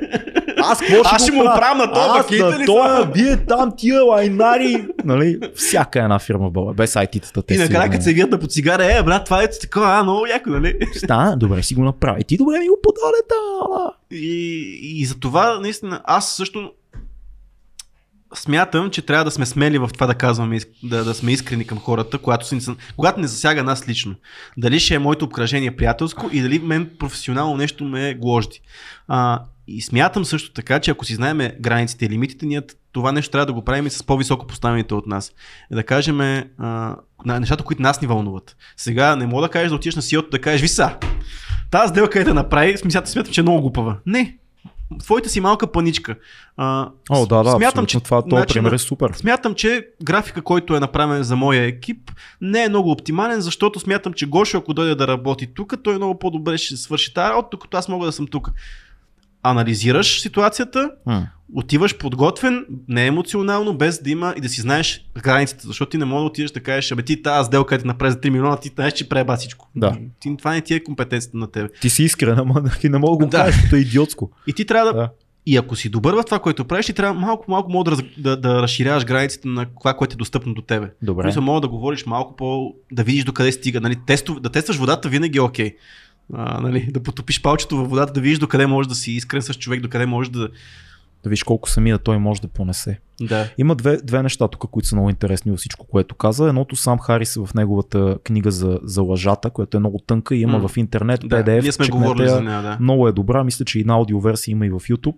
Той говори за това, че не, не, не трябва да лъжем в нито един момент, но има случаи, в които не трябва да използваме а, лъжата като чук. Не mm. трябва да, нали... Примера, мисля, че там беше такъв а, с а, съпругата ти, жена ти mm-hmm. пробва рокля. а, и а, казва: дебела ли съм с тая рокля? И може да се окаже, че наистина изглежда по-пълна с тая рокля, ама сега... Кой кажеш истината? Кой се първо, по-добре? Първо, да, първо каква е истината? Първо истината, дали е за мен си красива. Може това да е истината. И ти абсолютно да си сто процента за мен си много красива. Да, за мен си много красива с тая рокля. Да. Но кой печели, ако ти кажеш: ми всъщност си малко пълна с тая рокля? Mm-hmm. Сега, всяка жена, вероятно ако има жена сред нас, ще, ще каже рационалната теория: аз искам той да ми каже дали съм окей okay mm-hmm. с нея, защото той трябва да е искрен. Не, не искаш. Mm-hmm. Не искаш това. Искаш да си уверена, красива, да излезеш навънка и да си обичана, както всяка жена. Това mm-hmm. искаш. По-краен пример. Човек, който... Uh, ето пример за това, защо да, не трябва е, да го променя. Трябва да променя малко поведението си аз лично. Да, тук трябва да, да ментал ноут to myself. Да. uh, пример. Човек умира и пита mm. доктора: доктора, умирам ли? На смъртно легло, болен от нещо. Mm. Рационалния, айде да кажем първо емоционалния отговор, какъв е емоционалния отговор е: не, не умираш. Mm-hmm. Няма да ти кажа, защото се измъчваш. Обаче съществува и другия вариант. Ако ти кажа, ти имаш времето да, може би, да се обадиш на близките си, yeah. може би да си направиш равносметка. Къде е верният отговор тук? За мен лично тук ситуацията е това, което ти каза. Преценяваш човека. Mm. Щото има, има а, хора, на които можеш да им кажеш, ако усетиш като техен лекар, като приятел, че нещо е така, mm. защото знаеш, че те ще се справят с мисълта, че умират, че има три месеца живот. Има други, които виждат, че ще се сринат и последните три месеца от живота им ще бъдат едно очакване mm. на смъртта и едно постоянно измъчване в страха, че нещо, което не познаваме, идва. Да, проблема в тази цяла това нещо е, че трябва наистина да познаеш човека, с който комуникираш, което е в основата, защото ти, ти можеш да прецениш от собствената си гледна точка кое е правилно за него, да. Но това не е, не е сигурно дали е правилният метод, но познавайки човека, и може, ако можеш да се поставиш в неговата ситуация, защото ти ако познаваш някой и знаеш, знаеш му историята, прекарали сте време заедно, ти много по-лесно можеш да прецениш. Да, тази преценка, защото иначе е много... И, и това е доста странно, защото примерно Достоевски пише: ние никога не може да познаваме другия човек. Ние си е, да. мислиме, ни, е, никой не познава другия наистина и не знае какво става в него в дадения момент. Имаш теории, имаш спекулации, колкото и да го познаваш. Това, което става в интимния свят на някой, е толкова, толкова съкровенно и лично и субективно и вътрешно, много е трудно да даш такива тежки присъди. Това, не познаваме хората. Да, това като го кажеш, между другото, аз само като си представя нещата, които са в моята глава, и като погледна някой и се чуда в неговата глава какво ли става, направо ми е страх да, да, да комуникирам с тях. Знаеш хора. Твоите какво и си викаш: абе, и дори ти си толкова луд като мене. Да, бе, да, защото аз съм много луд. Да, да. Обаче някой дали да разбрал, че съм луд? А? Да. Дали някой раз... забелязва какво си мисля в момента? Между другото, има и друг път към това. Значи ти по някакъв начин успя да събереш рационалния подход към това, кога да кажем на някой това, което мислим mm. и кога не. Да. Обаче има и нерационален подход, с който аз експериментирам вече от две-три години и, и мисля, че има много, ма трябва да си много внимателен с него. Съществува наистина усещане вътре в нас. Mm-hmm. Кога това, което казваме, mm-hmm. е автентично и, и, и адекватно. И кога е искрено. Mm. И, и, и има нещо като стягане в гърдите, има да. нещо, което вътрешно, ако ти слушаш себе си, като кажеш нещо и нещо тук реагира, и ти знаеш това, това ли мисля в момента наистина и това ли е най-добрият начин mm-hmm. да постъпя в момента. Чувствам, че това е в момент, може да не е обективно най-добрият начин, но субективно за мен в момента с този човек това ли е най-добрият начин. Mm-hmm. Да не го нараня, да кажа това, което мисля и да се оставя в ръцете на, на битието, така да кажем. Това ли е? Това е. Да. Чувстваш го. И, и точно обратното, като кажеш нещо, което е едно тъпо или излъжеш нещо или си кажеш: сега почвам да играя аз играта с другия mm-hmm. човек и тук нещо се свива. Uh-huh. И, и това е може би съвестта. И това е може би а, там Штурчето в Пинокио и така нататък. Да, аз, аз си мисля а, и това, което аз казвам, което е по-рационалната част, и това, което го кажеш uh-huh. на, на основата на емоция. Аз отново мисля, че е нещо, което преди време, това, което сега в момента го наричат по всеки такива начини, soft skills, знам си къв инженеринг и така нататък, всъщност това е едно нещо, знаеш, което... В България не имаме меки умения, само твърди. Само ние тук всичко сме твърдите да. умения. А, А това се наричаше едно време социална интелигентност. А, така. Това е нещо и то е много базово. И то отново идва на, а, на опит. А, и на как ти пречупваш този опит. Какво разбираш от този опит. Нали? Защото ти, ти може да имаш не, всички опит на света, обаче да не си взимаш никаква полука. Нали? И то ти няма да как да добиеш тази социална интелигентност. А, но ти, когато си бил в ситуации, когато познаваш хора, когато знаеш основните принципи как работят едни общества, едни групи. Да. Защото каквото я си говорим, колкото си мислиме за комплексни, всеки човек има някакъв модел на поведение, О, да, базово, нали, не говорим, да, да. че всички сме еднакви и всяка група си има модели на поведение. И ти дори да не си ги чел, ти ако си наблюдавал, започваш да ги осъзнаваш. И ти първо, че можеш, ако не искаш да промениш ситуацията, ти можеш много добре да, да влезеш в групата и да знаеш твоята натурална роля в тази група каква е. Да. Или твоята, твоята роля в едни отношения каква е. А, а същевременно, познавайки по-добре, по-детайли този процес, ти пък можеш да промениш статуса си в една група, ти можеш да влияеш на тази група, но това не се получава отново с стратегия. Аз сега ще направя това, на него сега ще му напиша това, аз ще му звъна на тоя, когато се видиме ще направя това. Не, ти просто знаеш знаеш моделите на поведение в тази група и ти си интелигентен и виждаш какво се случва около тебе, mm. ама ти не си правиш така активно усилия, за да разбираш какво става. Ти просто а, от контекста, който имаш, от опита и от това, че си анализирал ситуации, почваш да добиваш само сами по себе си тая. Mm. То, то си умение. То умение се нарича социална интелигентност и даже не е то, що е интелигентност, не е умение, то е нещо, което а, нещо, което го има просто. Абстрактно. Аз съм е. виждал хора, познавам хора, които съм бил толкова впечатлен от това им умение. Mm. Хора, които много лесно създават контакти, приятелства, знаят перфектно във всяка една група, интуитивно знаят къде да се къде позиционират. Да. Да. И, и то да не е фейк, и uh-huh. то да не е... Просто е някакво вярно усещане за общуване uh-huh. с, с всеки на различни uh-huh. нива. Това много ме е впечатлявало. На мен лично ми е по-трудно. Аз да ти кажа, съм забелязал в себе си, че умея да общувам с големи групи хора, а, на, дали покрай сцената... Едностранно? Да, едностранно. Или, или с един един в едно. Или едно на едно. Не. Това са двете. Когато съм в група, която е малко по-голяма, мен динамиката много почва да ме бърка. Винаги ми стана много странно. А, И, и това е, не знам, винаги е било мен, така. Пак, ми е, мен винаги това ми е било много интересно. Може би... А, аз за това е... Всъщност аз не съм... Аз съм прочел всичките такива книги. Да. да пак... Виж, манипулираш ме три години вече с този подкаст. Не, в смисъл, че аз... Идеята е, че на мен това винаги ми е било интересно и то да. не е било, защото съм имал някаква първоначална адженда. Мисля, аз не съм имал някаква цел да постигна нещо конкретно, като съм бил на шестнайсет съм отворил първата такава, защото на шестнайсет съм отворил първата книга, която свързан, била свързана с такова нещо. И то не е било, даже тогава не съм си мислил аз в моята група къде се намирам, как мога да си променя, не съм много щастлив от позицията, защото не съм лидер, защото всеки тинейджър може би в някакъв момент си каже, не съм лидер, трябва да съм лидер тук в тази. Да. Не, просто ми е било интересно винаги. А, след това а, покрай, а, покрай на пикъпа аз съм се занимавал известно време, нали съм бил в тия среди. Било ми много интересно, не е заради резултата, че накрая имаш а, нали, позиция. Случи, да, и получаваш наградата. наградата да. А просто ми е било винаги, тази комуникация ми била интересна. И в момента, като допадна в такава ситуация, въпреки че изобщо такива книги в момента не чета, не, не гледам такива туториали в каквото и да е, ми е интересно да видя динамиката в една група. Пет човека, шест човека ми е много интересно. Мога да знам, мога да се позиционирам, мога да си говоря всичките, мога да видя каква е, каква е динамиката на групата и то не го правя, защото искам да получа нещо от тази група, защото ми е интересно. А, и това е чиста, според мен е чиста форма да навлезеш в тая материя, отколкото да се опитваш с адженда да влизаш, с, да натискаш и да О, се опитваш да... И, и да ти кажа, тази моя, тази моя, това мое любопитство много ми е помагало в живота, mm.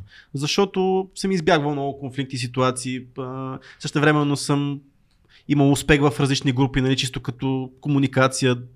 Добре ми се, ми се получава комуникацията и това ми е повлияло и на личния живот, и на професионалния живот.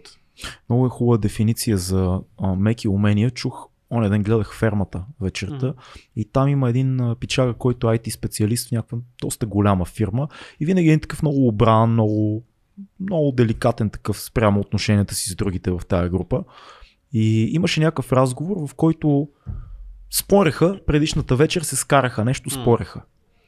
И на другия ден той коментираше с друг човек и каза, много странно, вика, общуваме тук. Вика, в моята компания ние сме възприели принципа, че когато си говориме, а, аз очаквам, че това, което ти ще кажеш е информация, която аз не знам. Uh-huh. И това е супер ценно за мен. Ти ще ми кажеш като специалист, като критика от uh-huh. теб, ти ще кажеш нещо, което аз не знам и това ще направи а, моята част от проекта, който имаме, по-добра. Uh-huh. А не, че ти ще ме критикуваш или че ти ще ме а, унижиш, ще ме унищожиш uh-huh. пред хората и ще ме свалиш надолу в йерархията. Аз нямам търпение да чуя какво ти ще кажеш и ти имаш същата логика за мен. Uh-huh. И този другия тогава каза, е, бате, вие сте ай ти специалисти, вие сте много умни. Ама това е така. В смисъл, има, има много резон в това в, в работна среда. Да. Защото ако наистина всички, които сте там, се уважавате като експерти, то е а, а, ти ми предлагаш нещо, аз ти предлагам и заедно всички стигаме до това, mm. кое е най-оптимално, като едни малки машинки yeah. в а, цялото нещо, като, кое е най-оптимално за целта, която имаме. Нали? Мислим като, малко като роботи тук, но в позитивен аспект. Ами то, това са сайти, между другото това са сайти фирмите, е много интересно, въпреки че аз никога не съм бил ай ти, не съм бил в ай ти фирма, но мога да предположа някакви неща. И много са виждам... яки, много, да. много яки хора, те ще ни завладеят всичките. Виждам тенденции как всъщност... А... Но ще им трябват и артисти, и подкастери.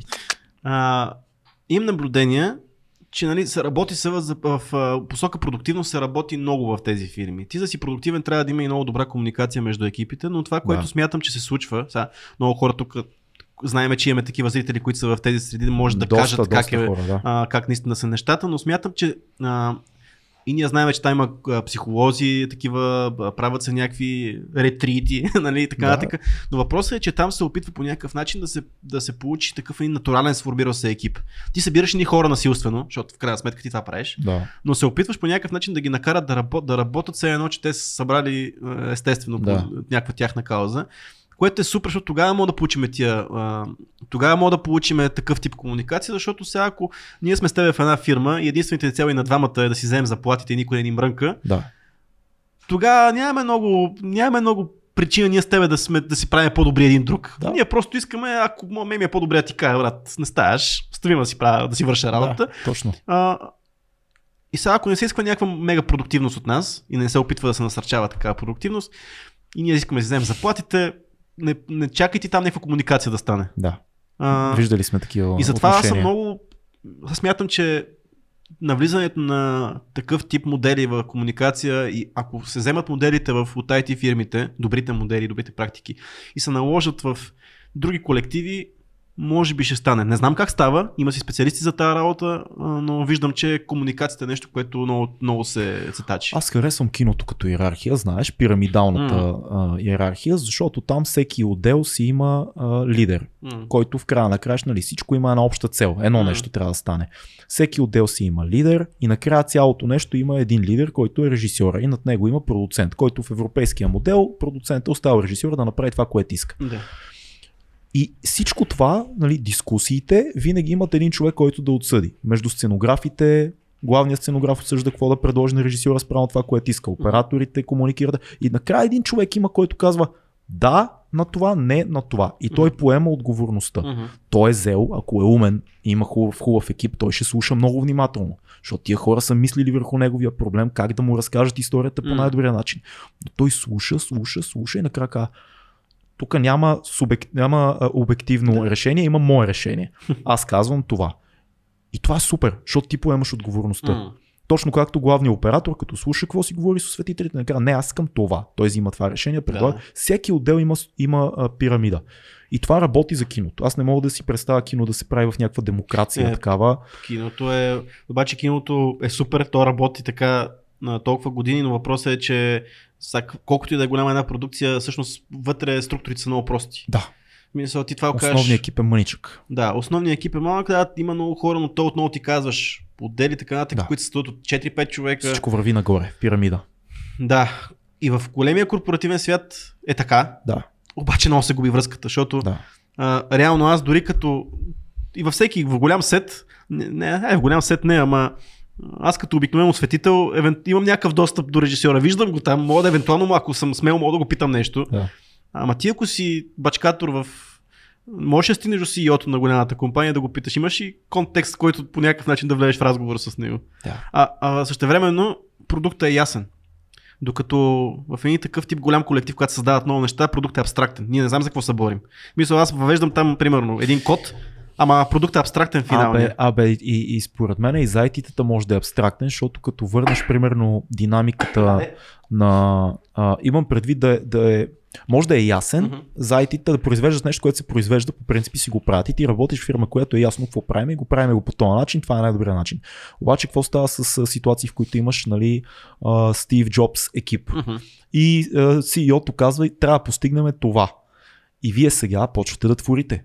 Тия хора творят. Вие трябва да измислите най-добрия начин да си побереш песните в iPod-а. Uh-huh. Или там да направиш тъчскрин и всичко, което знаем, че се случи. Това е творческа работа. Факт. Тогава как... Не съм много сигурен, че за такова нещо пирамидалната структура работи. Uh-huh. Защото киното един човек взима...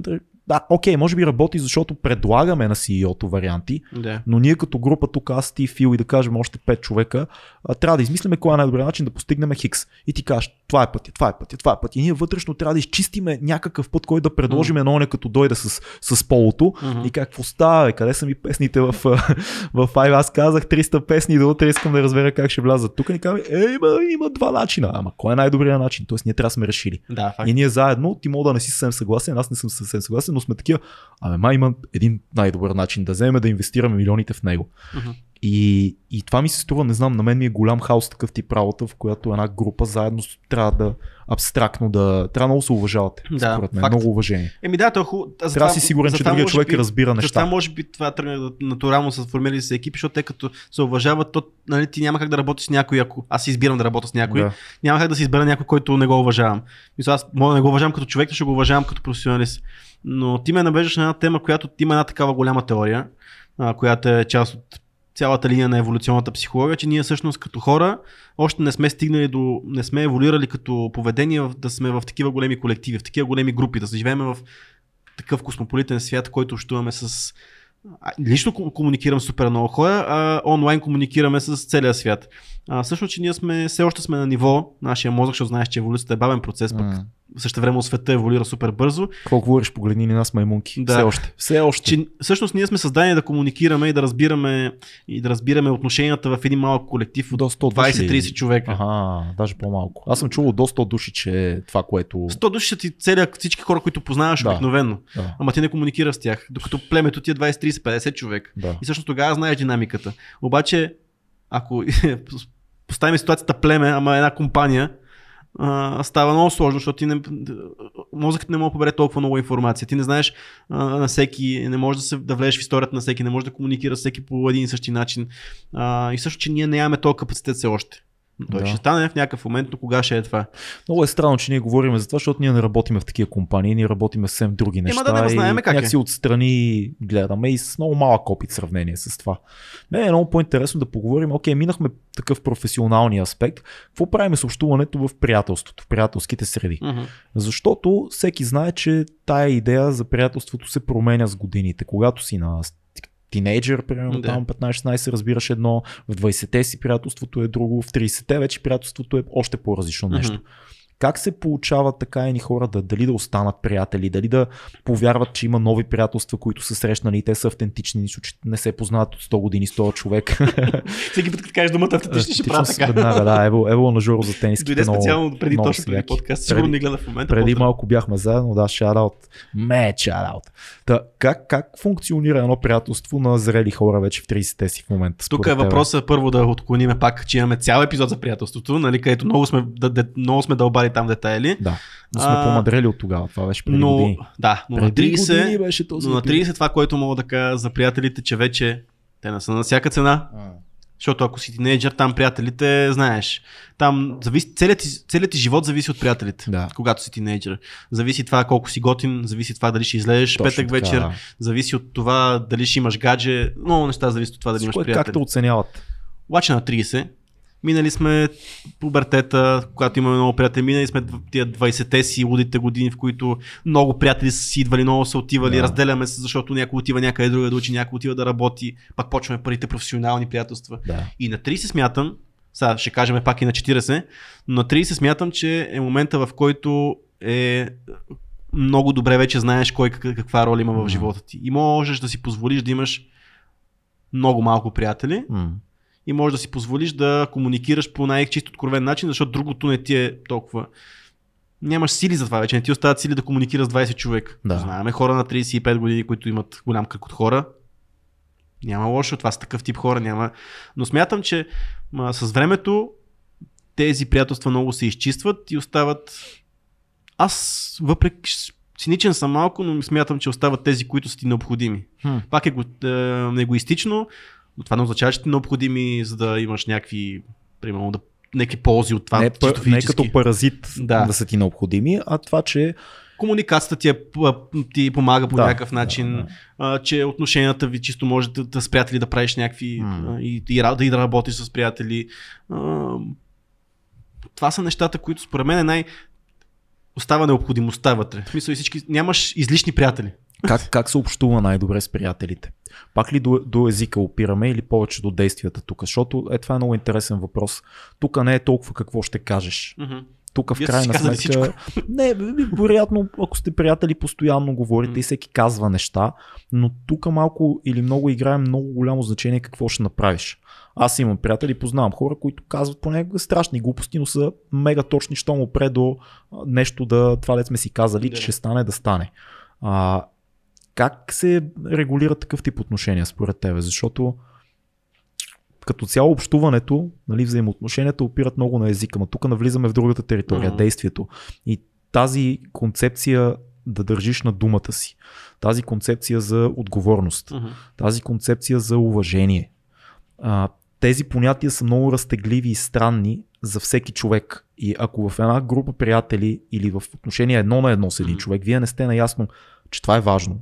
Важно е, когато кажем хикс, да стане хикс. Важно е, когато някой каже, аз ще направя това, той да го направи. Важно е, когато някой обещае нещо, mm-hmm. то да стане. Защото иначе едно такова... Почваш да, почва да ти виси човек, олеква yeah. ти и става някаква сянка и ти лека по лека, си кажеш, бе, то нещо не мога да разбера, що сме чак mm-hmm. такива приятели, yeah. защото когато той е трябвало да жертва нещо, той не го е направил. Mm-hmm. А то нали това е приятелството. Yeah. В крайна сметка хора, за които избираш да пожертваш нещо от себе си. Mm-hmm. Ами да, то отново опираме на, на това, че той кръга се тъснява и той остава един много така подбран. И всъщност това, което трябва да, да представлява за мен е лично приятелския кръг, той трябва да е някакъв, някакъв тип а, безопасно място. Mm. А, място, в което, а, защото ти, каквото и да си говорим, колкото да се правим, ние че сме много свободни и си комуникираме както си искаме, ние до доста голяма част от а, езика си, от поведението си го модерираме спрямо други хора. Да. И а, за мен място, приятелския кръг трябва да е място, където ти можеш да бъдеш себе си. Първо на първо, с всичките си идиотщини, всичките си странни неща и да има човек, който добронамерено да ти каже това, което си говорихме, да ти каже, бе, пич, айде, стегни се. Стегни се малко или отпусни се малко да. Или каквото е цялото нещо.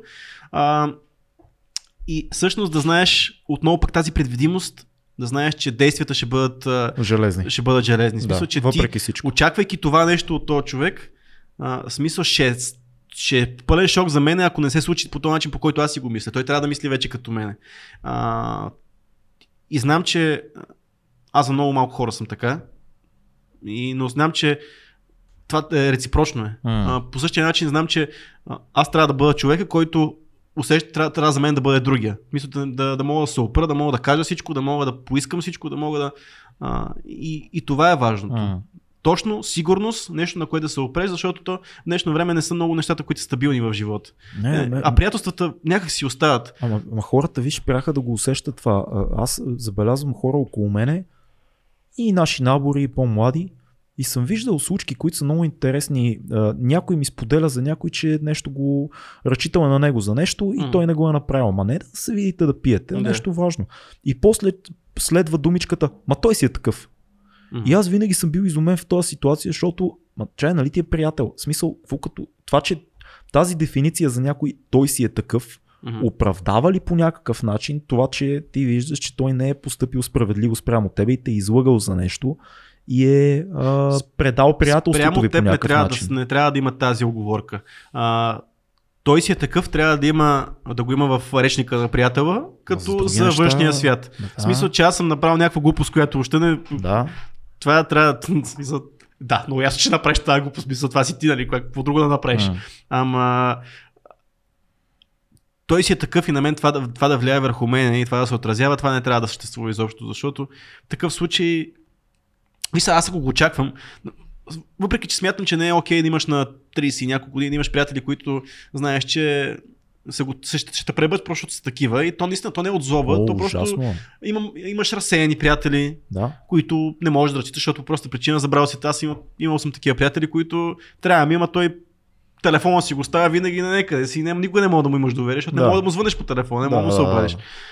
Той си е такъв, обаче... Да. Ти знаеш, че в такъв момент той се отдалечава от тъщи, не можеш.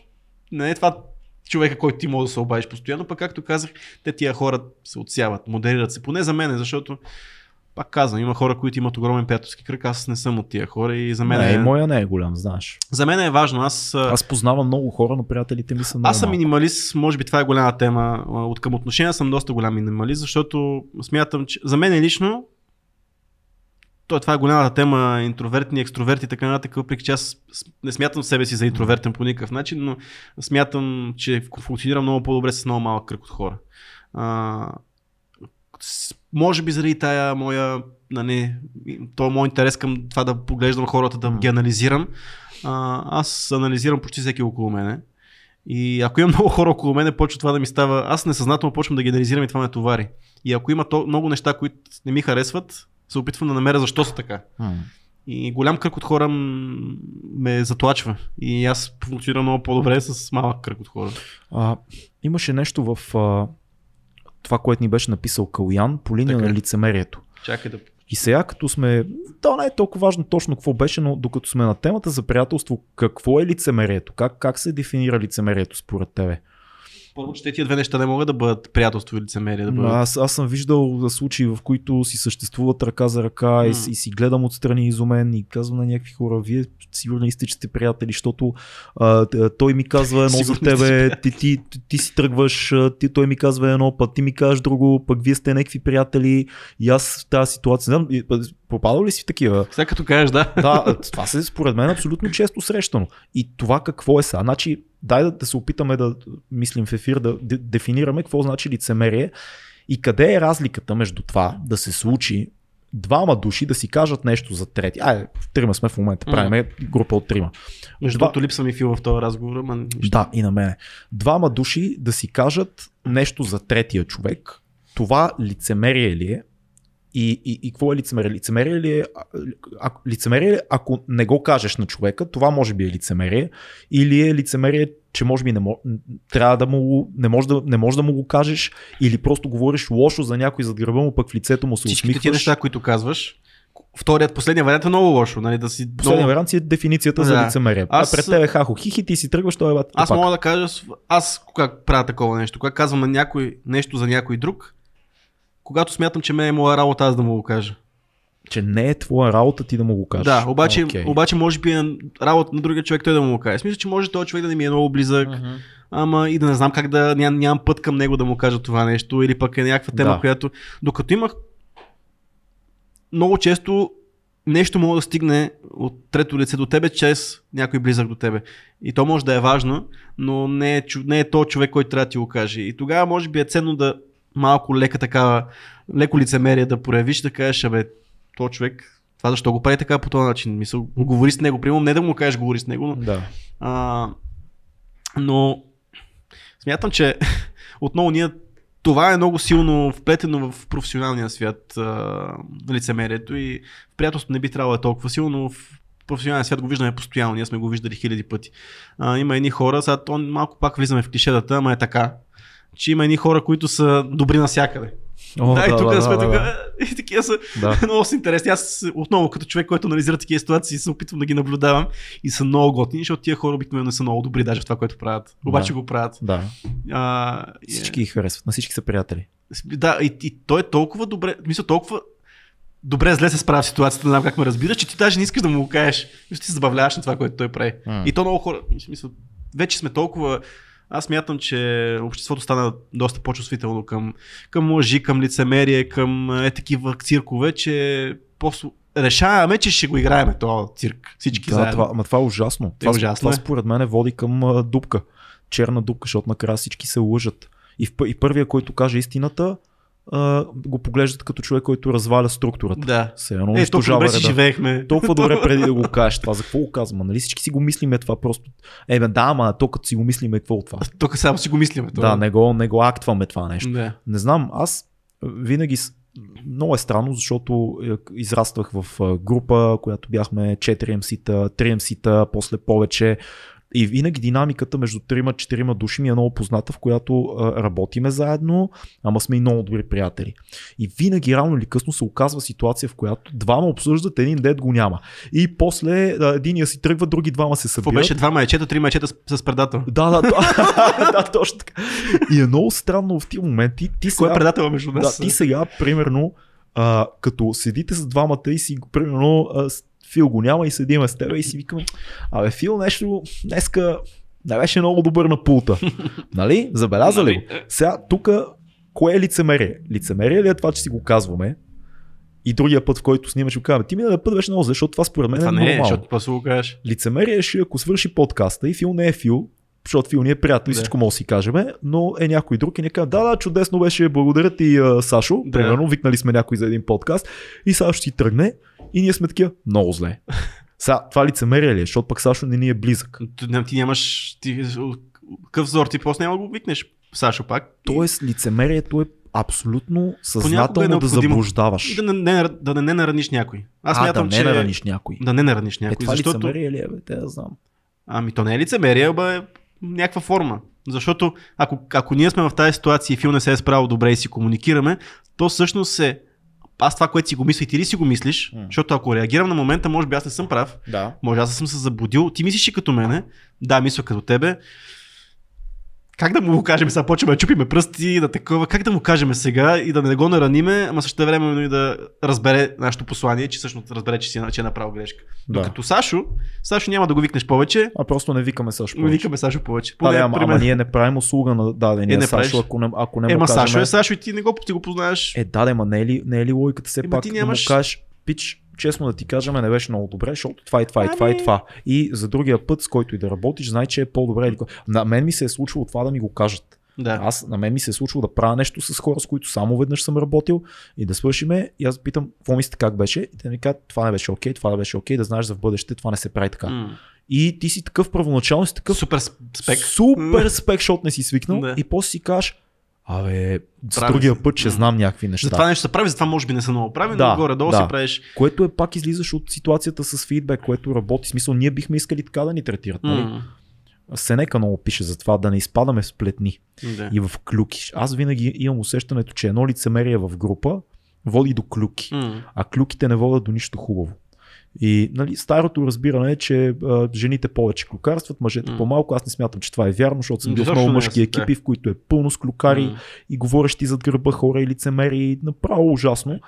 А, и смятам, че колкото повече човек внимава да седи далече от клюки за други хора, т.е. една трима седим и говорим за един там, mm. това... Това е минус. Mm-hmm. Забъркваш се в нещо.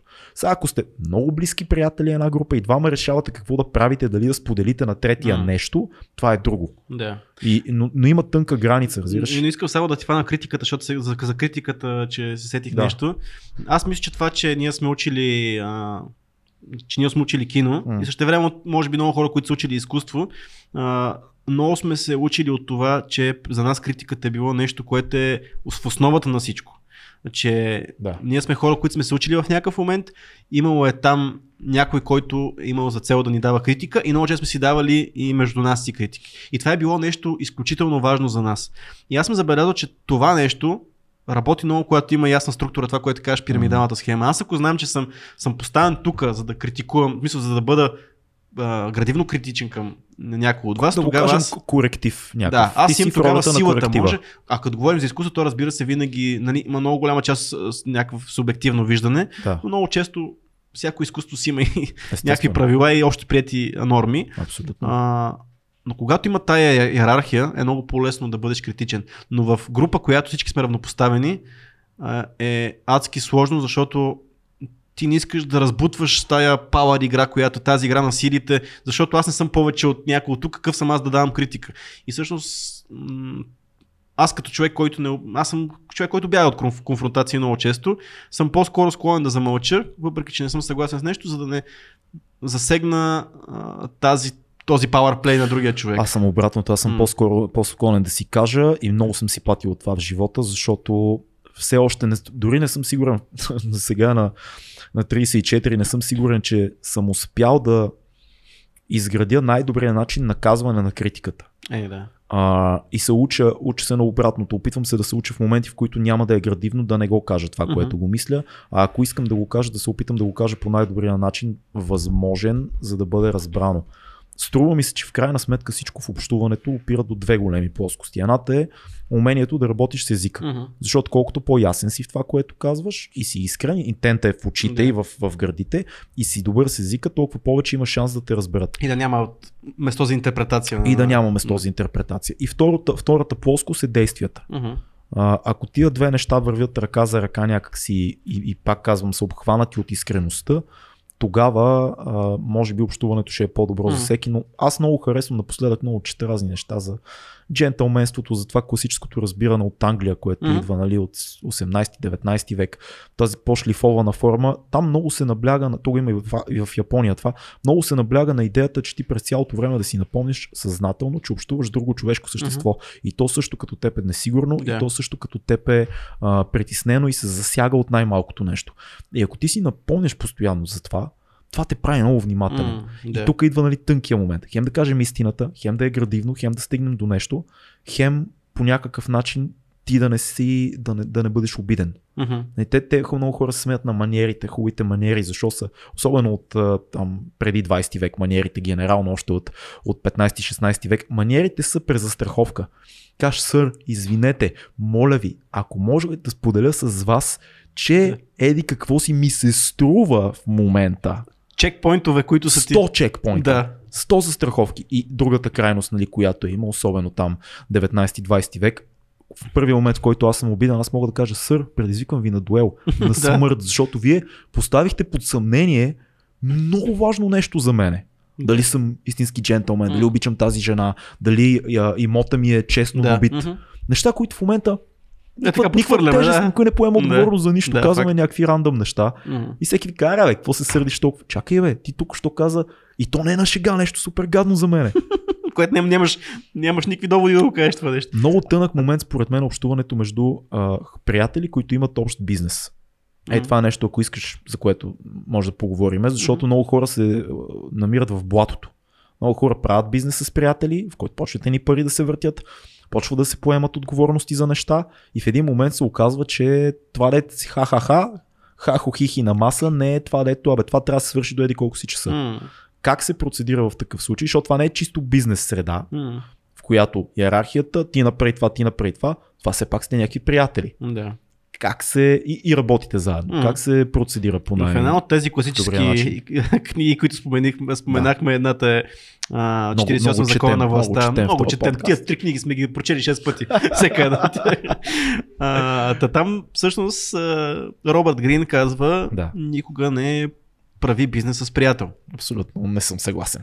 Аз да. Също не съм съгласен, но той дава много доводи. Аз не съм съгласен, едно от малкото неща, с които не съм съгласен с него, но той казва по този начин, защото отношенията вече стават. Нали, ние нямаме стрикли бизнес неща, както ти казваш, ние имаме история, ние имаме а, правили сме глупости едно време.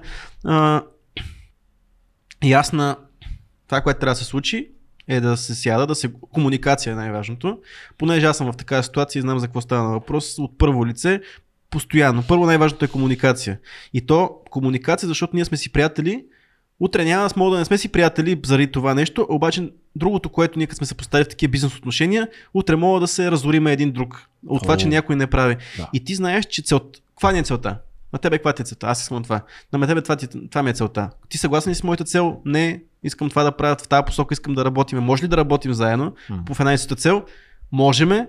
Какви са компромисите, такива са компромисите, ти какво трябва да направиш, това какво трябва да направиш. Mm. И реално трябва да има много добра структура и когато някой слакне и не си изпълни това, което е написал, mm-hmm. това, което е казал, че направи, да. а, просто го държиш отговорен, въпреки че ти е приятел, защото да. Бизнесът си е бизнес, приятелите си приятели, а, но мог, могат да се правят много компромиси. Тук, oh, има, да. Тук има много wiggle room, а, но той трябва да е в В, да има коректив в тази цялата. Е, е, да знаем каква е линията. Ние м- тук мога си се лигавиме, да. Обаче същевременно да вървим в тази посока, нали, да правим едно и също нещо. Това, че си приятел с някой, с който работиш, ти дава познание за живота му извън работата ви. Uh-huh. И тук е момента за компромиси. Нали? Ти да. Разбираш защо даден човек е направил, не е спазил нещо, нещо да, да. Защото знаеш живота Факт. Му. И не само, че знаеш живота му, ти харесваш този човек и извън работата. Uh-huh. Но е тук много тънък момент, кога да кажеш, абе, нали, това и това, що не се случва. Знайки твоите проблеми извън работата mm. и кога да натиска човек, кога не. Много е... Особено е. Особено е. Е, е...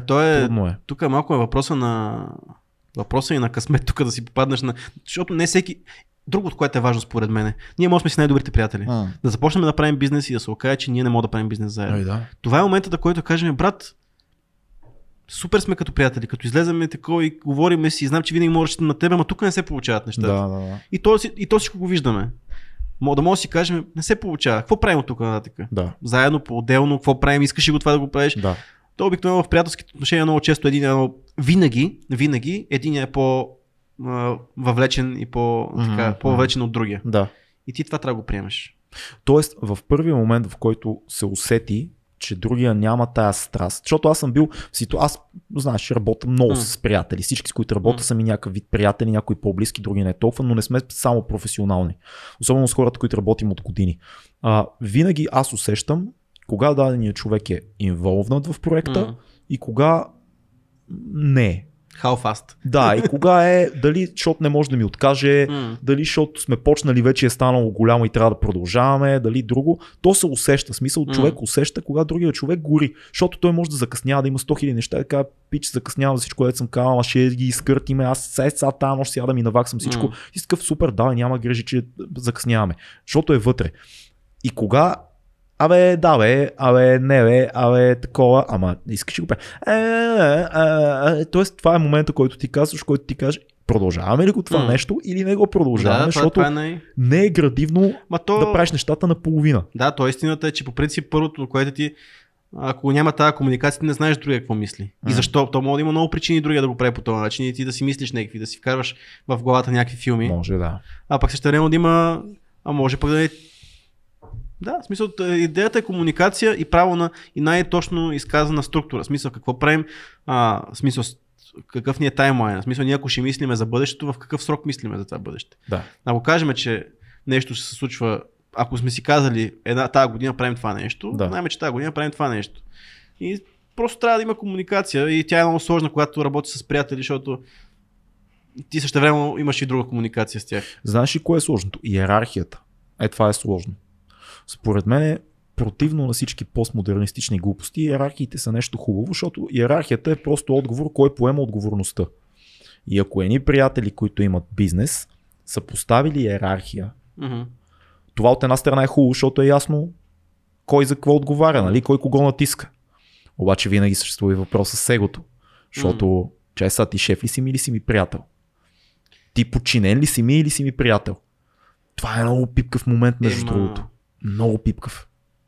Обаче без иерархия не става. Какво иначе Ку- ти... кумбая, кръжока на скаутите, такива. Хей, хайде всички заедно да решим кое е най-доброто. Чакай, бе, чакай. Както каза Бойко Борисов, кой си ти да решаваш? той, той ли го беше казал? Той го беше казал. Да, да, да, да. да, да. Въпросът е, че ти а, като... решаваш Чак... ли си, какъв си, какво беше? да, да, да. Въпросът е, че тази иерархия по принцип няма как да бъде зададена в началото на отношенията, защото... Що бе, зависи какво правите, ако е, е да, кино зависи. Може, един е оператор, да, да. да ви режисира, е, да. третия е монтажист, четвъртия е сценограф. Както се разбрахме, киното е най-простият вариант, който мога да измисля. Живе, да живее киното, да. Колкото и да обичаме такива прости... Може, може класта... и кухня, кухня да вземем, има главен готвач, има такова, сега може приятели си направят ресторант, единия знае, аз отговарям за ентертеймент, да. Аз съм менеджера, ти, си, ти разбираш храната. Нали, аз си запазвам правото да ти кажа, това не е вкусно, пич, гадно да, е. Всеки, да, това е. А, а ти да ми кажеш, тук е шит, смени масите. Точно това е. Да. Ти си имаш, ти си шеф на, на твоето си звено. Всеки е шеф на нещо. Всеки шеф на нещо. Време, всеки е шеф. Защо не е така става? Ама то няма как. Мисля, ако искаш, това е. Ти друг...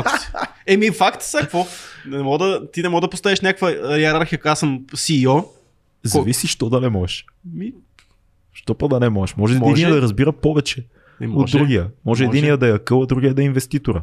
Е, може. Ема тогава акъла като какво? Акъла ли тогава? Ето въпроса. Ето да. Не кой знам. Е шефа тук? Не знам. При акъла е инвеститора. Не знам. Единия ще каже, аз се оправи ти своя акъла, ако нямаш моите пари, ти си... Да, да, ама ако инвеститор е умен, ще слуша акъла. И ще каже, ти си си и о-то. Много сложно, много сложно става. Чече, Фил къде ще се задави там? Фил се задави. Той има едновременно и пари акъл. И си вика как живея със себе си, кой управлява. Добре, не, това, това, е, това е сложна ситуация, но според мен пак всичко опира до това да си казваме неща. Всичко е искрено, комуникацията. Мисля, каквото и да, ние май, каквото и да си кажем, се въртим около едно и също нещо. Да. А, това е искрено, ама ти трябва да си искам първо към... Той имаше между тук цяла тема за отношението yeah. сам към себе си, колко си искрен към сам към себе си. Общуването със себе си. Общуването със себе си, защото mm, ти, за да, ти да. Да, да, да си искрен към другия, ти трябва да си искрен към себе си, да знаеш какво искаш, къде ти е на тебе, къде си добър, къде не си добър, къде бъркаш комуникацията, докъде са ти границите. Добре, как, как общуваме със себе си? Пе, това ти е най-трудната. Това, аз... Искрено. Защо ми изпревари да ми зададеш този въпрос? Аз мога да ти, искам да ти задам същия въпрос. Ами аз просто а, се анализирам и се измъчвам. Основно. Това е моето общуване със себе си. Понякога като знам, че има нещо, дето ме тревожи и не спя за него и мисля няколко дена на най-съща ситуация, превъртам в главата си. Значи тук има нещо гнило в Дания.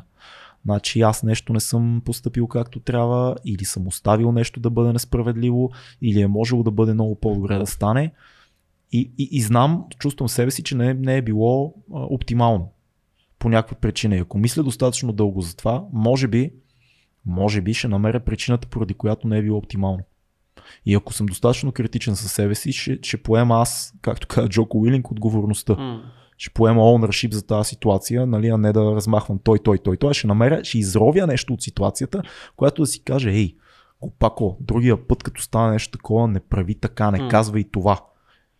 Нали, това е някакъв вид общуване, се, това може да стане чрез при тебе тичане, при, предполагам, при някоя медитация, при другия слушане на музика, в най-лошия случай някой седи и кърка вечери, нали, или, по- по- други неща прави. или други неща прави още по-лоши, но този момент е, е, е, е много важен, защото ти, ти очевидно нещо те измъчва, mm. нещо е станало и ти се тревожиш. Ама Тъпия начин е да почнеш да казваш те, той, да, тя, те, нали, и другия да видиш аз какво, къде се издъних аз. Но... Това е едната. Това е линията, която по принцип може да доведе до... Или да се побъркаш. Или да се побъркаш. Но пък знаеш, че пък човека, който най-лесно ти прощава на тебе, е самия ти. И ти... Има пък другата линия, където не, ти много не лесно... Не този човек. Това си е отново до... Има хора, много хора, които си казват... Влизаме една мисъл... Е... Не, бе, не е толкова страшно, бе. Ти не си виновен, бе. О, та, това ми е любимо. Ти не а, си бе, виновен, да, бе, какво толкова. То така, то така, какво да направя? Какво да направя? Или пък просто, не, това не ми е комфортно да го мисля в момента, дай да се разсеем с нещо друго. Филмче нещо, а... излезем да пинем. Това са двете школи, и двете могат да доведат, мисля по-скоро, и двете школи могат да доведат до полудяване, нали. Едното е бягане, бягане и после избиване в някакъв момент, mm. нали. На... Защото тия проблеми, докато ги трупаш, като ги смиташ под, нали, под килима, няма, то в един момент колко път да побере там. Да. А, и те избиват в някакъв момент и се покажат на повърхността. Другия момент е да се вглъбиш в нещо, което може би няма толкова голямо значение. Да. А, истината е, че то, то това е най-голямата битка. Как да намериш този баланс, защото ти не можеш да имаш рационална представа, както си казахме, никой не знае в твоята глава какво е. Като знам какво ми е, само аз си знам какво ми е. Нали? Така е, да, вярно. Да, бъдрата мисълта. А, супер е, абсолютно да. Вярно. А, и, и ти как... Кой ти е фидбек? Ти къде получаваш коректива, за да, ти, да те прати в правилната посока за себе си? Ами, тук е, ще кажат, е, ето, терапия, има, примерно, може много да помага. А, значи, тук отиваме... Изразяване на мисли, луитите мисли. Не, бе, не, защото тук имаме а, към как, на какво се стремиш да приличаш. Това ти е коректива. Ти като, като кой искаш да бъдеш. Тоест, ако имаш главата си а, пример да. За това кой те кефи, баща ти, приятел, герой от роман, религия, mm. ладева. Някой, някой те кефи. Yeah. И, и то, това седи като някакъв пътеводна светлина някаква и, и, и ти казват не, не съм близо до това, не съм mm. този човек. Yeah. Вътре в себе си, нали, много хора, това при мъжете особено го има, не съм като баща ми. Mm. Много хора си го казват. А, нали, Ultimate двайсет, нали, на, на нашата, нашето време на западния свят, нали, е, да кажем, от едната страна Исус Христос като някаква фигура mm. на съвършенство, от друга страна рационалното мислене, нали, изразено в хуманизма. А, но има нещо, има нещо, което харесваш. И ако сравняваш себе си с това нещо, което харесваш, то е твоя пример. Mm. И то е коректива ти. Ако нямаш такова, всичко ти е позволено и ти винаги самооправдаваш. Или Ама... ако това, което си избрал, е идиотско. А то... Образ, който ти си поставяш, не е ли много еднопластов, защото Що? Ти знаеш това, което е външното проявление на, на този човек. Това, което се случва, което излиза навън. А ти не знаеш този човек дали няма... Мисля, да, ти може да се доближаваш до него, но ти не знаеш дали има същите... Той няма същите демони като тебе. Той и същите неща, мисли, същите неща си мисли като мене. Същите ли а, решения трябва да взима на дневна база. Ти, ти виждаш... Тя, малко абстрактна целта, това имам предвид. Така е. Особено ако е някой, който е по... Нали, виждаш, mm. примерно, искаш да, да си искаш си Леброн Джеймс, примерно. Mm-hmm. Това, това много те кефи. Да. И обаче ти не знаеш, али ако е баща ти, да. горе-долу мога да си представиш какво да. се случва. Нали? И той как реагира day to day, нали. Обаче, ако е някакъв абстрактен образ, може би трябва да е много конкретен образ и да знаеш, да не знам. То няма интересно. Как да е конкретен, как... защото колкото по-нагоре се качваш в а, а, моралните качества, толкова по-абстрактно става, защото почват да се появяват някакви герои, които са събирателни герои. Обаче, според мен, пиниза е, е друг. Пиниза е да знаеш а, в това, което харесваш, как постъпва дадения човек. Тоест да знаеш достатъчно за това как постъпва в ситуации. Mm-hmm. То затова, нали, е много яко и, и в романите, и в филмите, и в митологията, и mm. в религията има някакви хора, които е проследено как са постъпвали. Yeah. Или в семейството ти, mm. да се върнем и до този пример. И ти знаеш, и, и, и това ти е, знаеш, че той човек като е постъпвал така, се е получил еди какво си с него. Mm-hmm. И в, в момента, в който ти усещаш, че не постъпваш така, ти си кажеш, окей, отклонявам се от стереотипа, от а, коректива ми. Mm-hmm. Не съм това. Тоест нещо в гърдите ти, което е приело дълбоко това за пътеводна светлина, ти казва, ти не си това, ти си лайно. Mm-hmm. Разбираш, ти, ти може си малко момче и примерно гледаш, а, какво гледахме ние деветдесетте години, Сталон и Шварценегер и yeah. такова. И там имаше някакъв кодекс на тия хора, mm-hmm. нали? Не, побеждават лошите, правят добро на слабите, защитават жените и накрая получават наградата. И ти като малък гледаш, нали, си кажеш, а, искам да съм Шварценегер, защото искам тая награда, искам yeah. уважението на хората. Какво прави Шварценегер? Бие се за добрата кауза. Mm-hmm. Не, ти си търсиш каузата и, и, и виждаш качествата. Героизъм, саможертва, нали, всичко това. И обаче колкото повече растеш, това се променя. Да. Ти почваш да харесваш някакви хора. Примерно, ние с тебе правиме подкаст и, и ние търсиме кое е доброто за подкаст. Mm. И почваме са, нали, харесваме Роган, харесваме Харис, харесваме то, харесваме стендъп комици. И си казваме, нашия подкаст трябва да е нещо най- най-малкото общо кратно между всички тия неща. Mm. Трябва да е свободно, ма да каним умни хора. Трябва да си говорим яки неща, ама леко. Трябва да сме себе си, ама да сме пълни тапаци. Нали, да дадем най-доброто от себе си, ма без да е претенциозно, да не е страх да се изложиме. Тоест всички тия неща да ги харесваме, ги събираме. И като не стане, след някой подкаст сме такива, това беше тъп подкаст. Защото няма стойността, която имаме в подкастите, които харесваме. Mm-hmm. И това, ако го приложиш за личността ти, това може би ще те направи по-добър човек, но просто това... да си избереш да. цел. И това, може би доста трябва да анализираш, както кажеш, ти поведението, как би, как би реагирал в конкретна mm-hmm. ситуация. Това е, но...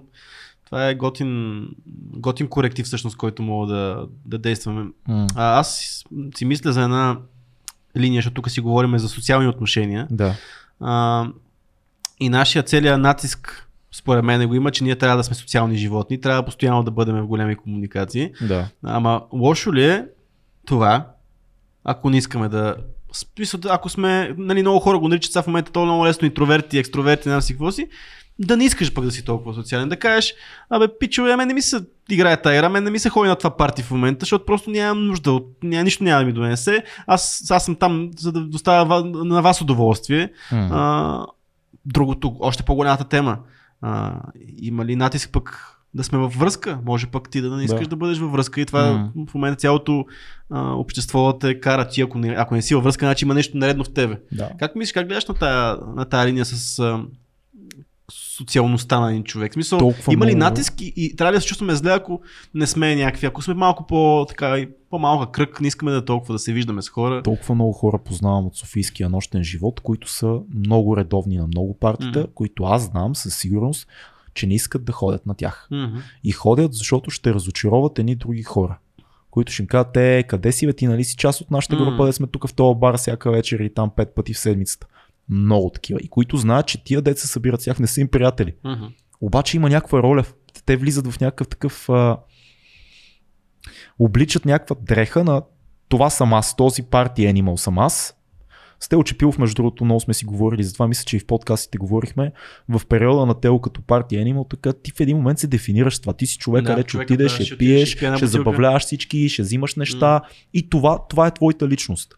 И ти ако го спреш това нещо, той говореше по повод спирането му на алкохола, да. Ти като го спреш, ти се едно в един период оставаш без а, персоналити, mm-hmm. няма личност. Много хора това го правят според мен. То прешера идва от, от, от желанието да угодиш на това, което хората очакват от тебе, ама и, ама и на себе си да си кажеш, mm-hmm. аз съм това, бе, то съм, mm-hmm. то с новото приятели, то с баровете, то с такова. С връзките доста хора познавам, между другото, които остават заедно, защото ги е страга са сами. Да. И защото родители, приятели, ще кажат, а вие сте перфектна двойка, mm. правят семейства, не се обичат, спират yeah. да се целуват, спират да се прегръщат, mm. спират да се интересуват един от друг, ама на, не, ние сме партньори. Е, това, е, това е убийствено. Ние сме партньори. Нашата, моя партньор и аз, тук гледам от време на време разни шантави двойки по телевизията, като почне. Ние с моя партньор решихме да инвестираме в еди какво си. И ние в нас припадаме пред телевизия, защото все едно слушам някакво, някакъв бизнес, бе, човек. Не е такова човешко, топло, не знам, странно е. Ама ето това е пак, кой ти казва как трябва да се чувстваш, mm. кой е, кой е правилният модел и това, че ти не ти си изгледа на това парти теб, и ти всички ти казват, бе, ти стига, бе, ти... Защото си толкова, толкова социален, да, да, да. Или пък същевременно ти, или ти същевременно не искаш да си в токсична връзка, защото може и в тебе да е проблема, но ти не се чувстваш щастлив в конкретната връзка и ти няма да задоволиш с това нещо. Да. И не ти казват, бе, ти си бати самотника и саможивец, да. Стига, айде малко, трябва да си намериш жена. Това общество, обществото ли е това, което натиска и ние колко, каква степен трябва ние да се, и ние да си регулираме? Обществото е измислило много умни неща, които не трябва да подценяваме, uh-huh. според мен. Защото те са натрупвани от много човешки животи. Ние живеем един uh-huh. човешки живот. Да. Това, че хората се събират по двойки е по-добрия начин да се живее. Да, човек факт. Остава сам и лека по лека полудява. Аз имам няколко приятели, едно от дълги години са без връзка. Някои от тях, не всички, но някои от тях им хлопат по няколко дъски едновременно. Това ти го гарантирам. Те са много добри хора, но и те самите си дават сметка, че в един момент от това да живееш сам да. Постоянно дълги години ти почваш да сам съм съдник, сам съм свидетел, сам съм такъв, главата ти е процес постоянен. Mm. А, обществото е измислило това, да има двойки, но никой не, не трябва да не трябва да. Знаеш какъв е прешера? Прешера е мечтата. Аз това го виждам при много а, момичета. Ага, че трябва до някакво, да, нещо конкретно да се случи в някакъв... Това е перфектния, okay. срещнала го е тя или той е срещнал перфектната и сега а, цялото ви комюнити, приятели, семейство казвате, сега вие ще се ожените. Mm. Вие взимате, че се жените. Например, сте ходили една година, не се познавате, да се вика още. А, не сте живяли никога заедно. И в един момент виждате, че абе, това не е приказката от Инстаграм, mm. това цялото, нали... А, шаут всички мои хора, които снимат сватби, между другото, познавам няколко много яки хора да снимат сватби и ги правят магически каданси, такова, гледаш, каш, ето тези заживяха в приказката. Да, да. И се оказва, че няма приказка, има битовизъм, има работа, има разбиране на другия, на гадните неща в да. Него. И сега тия хора, те са притиснати да седят заедно, защото момичето като отиде и каже на майка си, майко, аз то, то се оказа непоносим mm. олигофрен. И майката ще каже, виж сега и баща ти беше много голям олигофрен, обаче ние останахме заедно. И виж, ето, сега, семейство, ясно, сега направете, имате... направете си едно детенце, живите да. Как веднага ще се обича.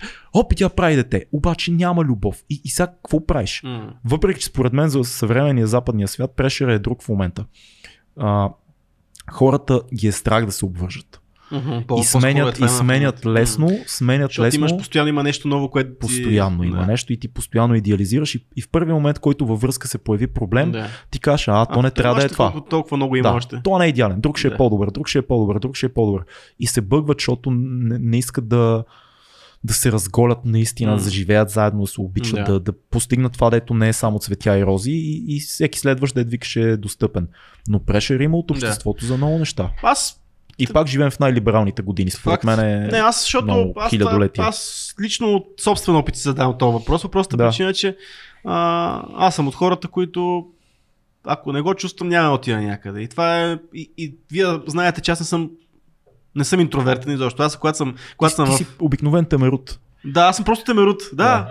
Обикновен при това. Даже не си някакъв специален да, темерут. Въобще нищо специално няма. Да. В смисъл, аз когато съм в компания, аз съм толкова социален, мога да си говоря с всички и ми е приятно, аз не, аз не чувствам напрежение да. От това нещо. А, ти си много забавен в компания всъщност. Обаче... И си lovable такъв. Всички да. Ни казват, ай, Цецо е много готин. да. Обаче същевременно аз... Кога ще дойде Цецо и ние пишем в кръча, Цецо ще идваш и иска да... Няма да дойда. Е, това е. Ето, прямо е това е за мене. И аз Аз съм бил винаги такъв, от тинейджър да. Съм бил такъв, като не ми се ходи някъде, не, не ми се ходи, то не е, защото аз мога нещо в мен, не, ма просто не ми се ходи и нямам, не искам да, да по-скоро се оперирам от този social pressure, да, нещо да трябва да направя, защото някой очаква нещо от мене. Да.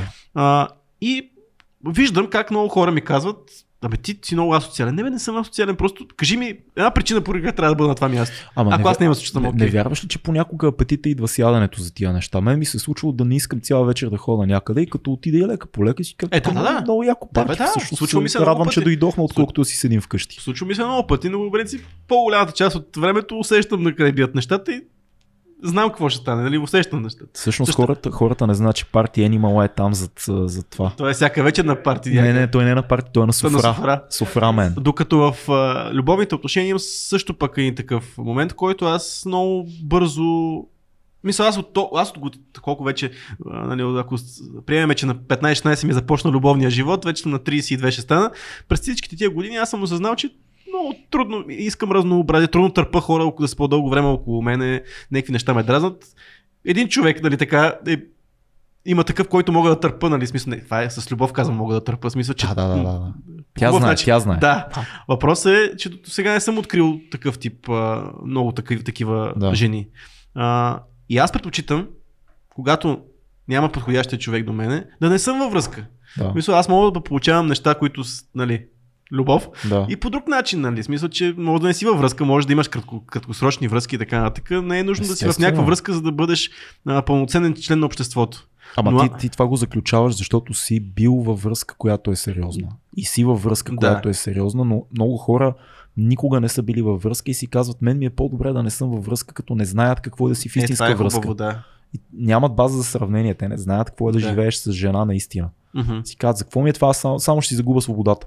Точно така. Ма ти не знаеш нищо.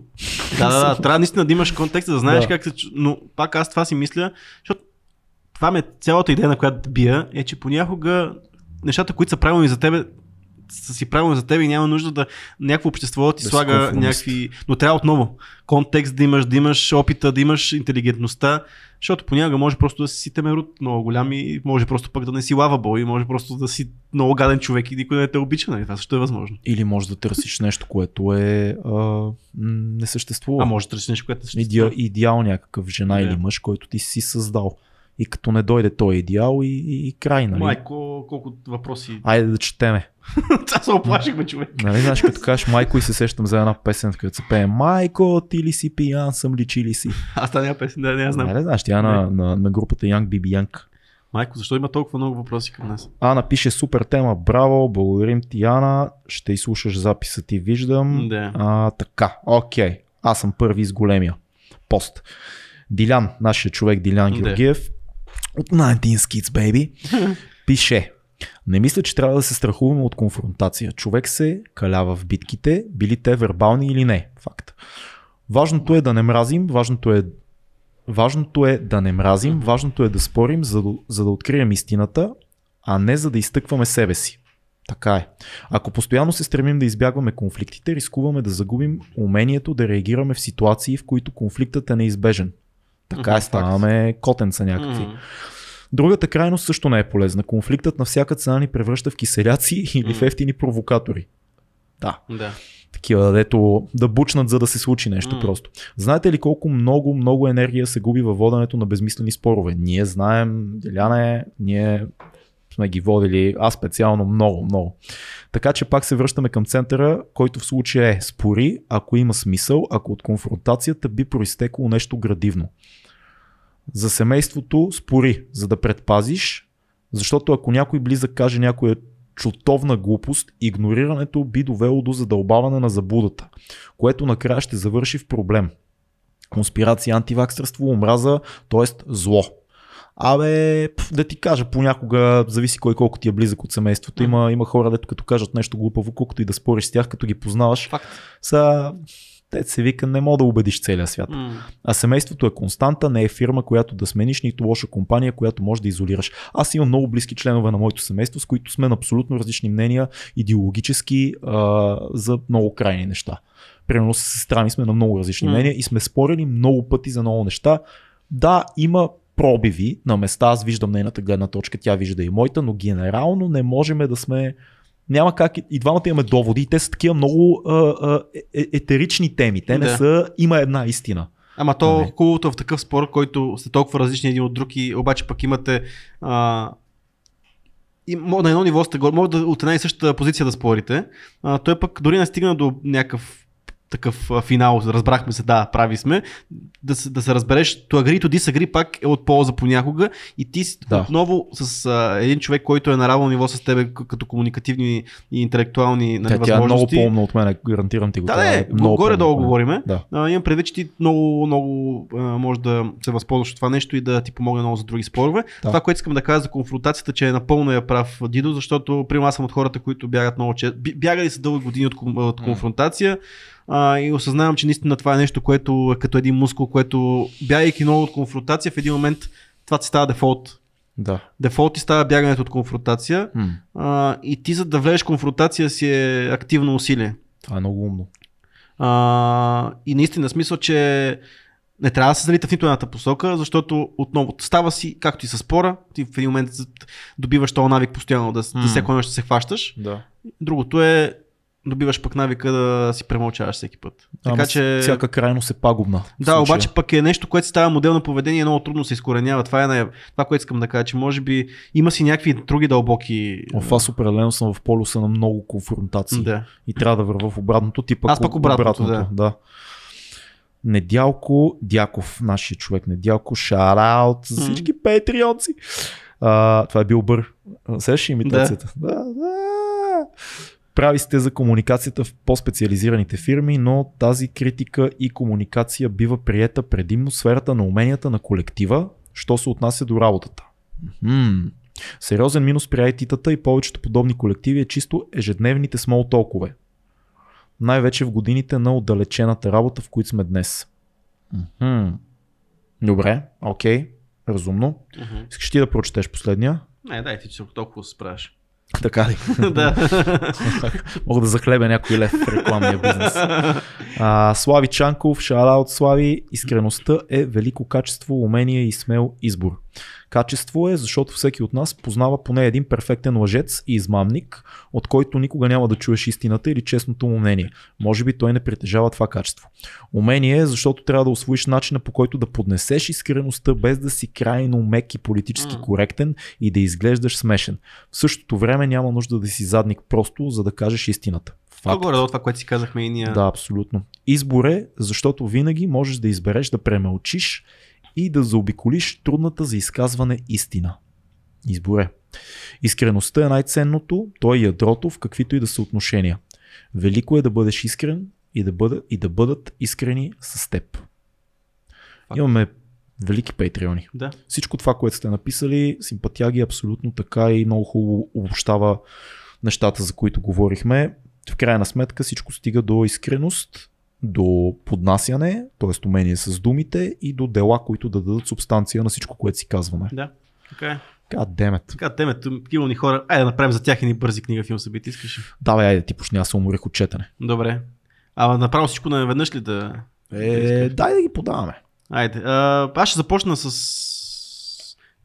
Ще започна с филм, който ще, ще кажа и два филма, но ще кажа един филм, който е свързан с събитие. Така. А, беше премиерата на втория епизод на едни филмчета, които правят една а, инициатива, вече организация Мечки истории. Okay. Правят много интересни филми за мониторинг, за, на, на мечките, за, а, така, за информираност за, за този вид, за неща, които са важни, за да бъдеме, нали, за да знаем кога как, какво трябва да правим, как да действаме и нещата, които не, са, не се случат по правилен начин, да бъдат посочвани. Нали. И много приятна инициатива, те само на дарения разчитат, правят ни нали, хубави филми, които а, поставят нашиници на мечки, следят им района, така нататък и дават много информираност.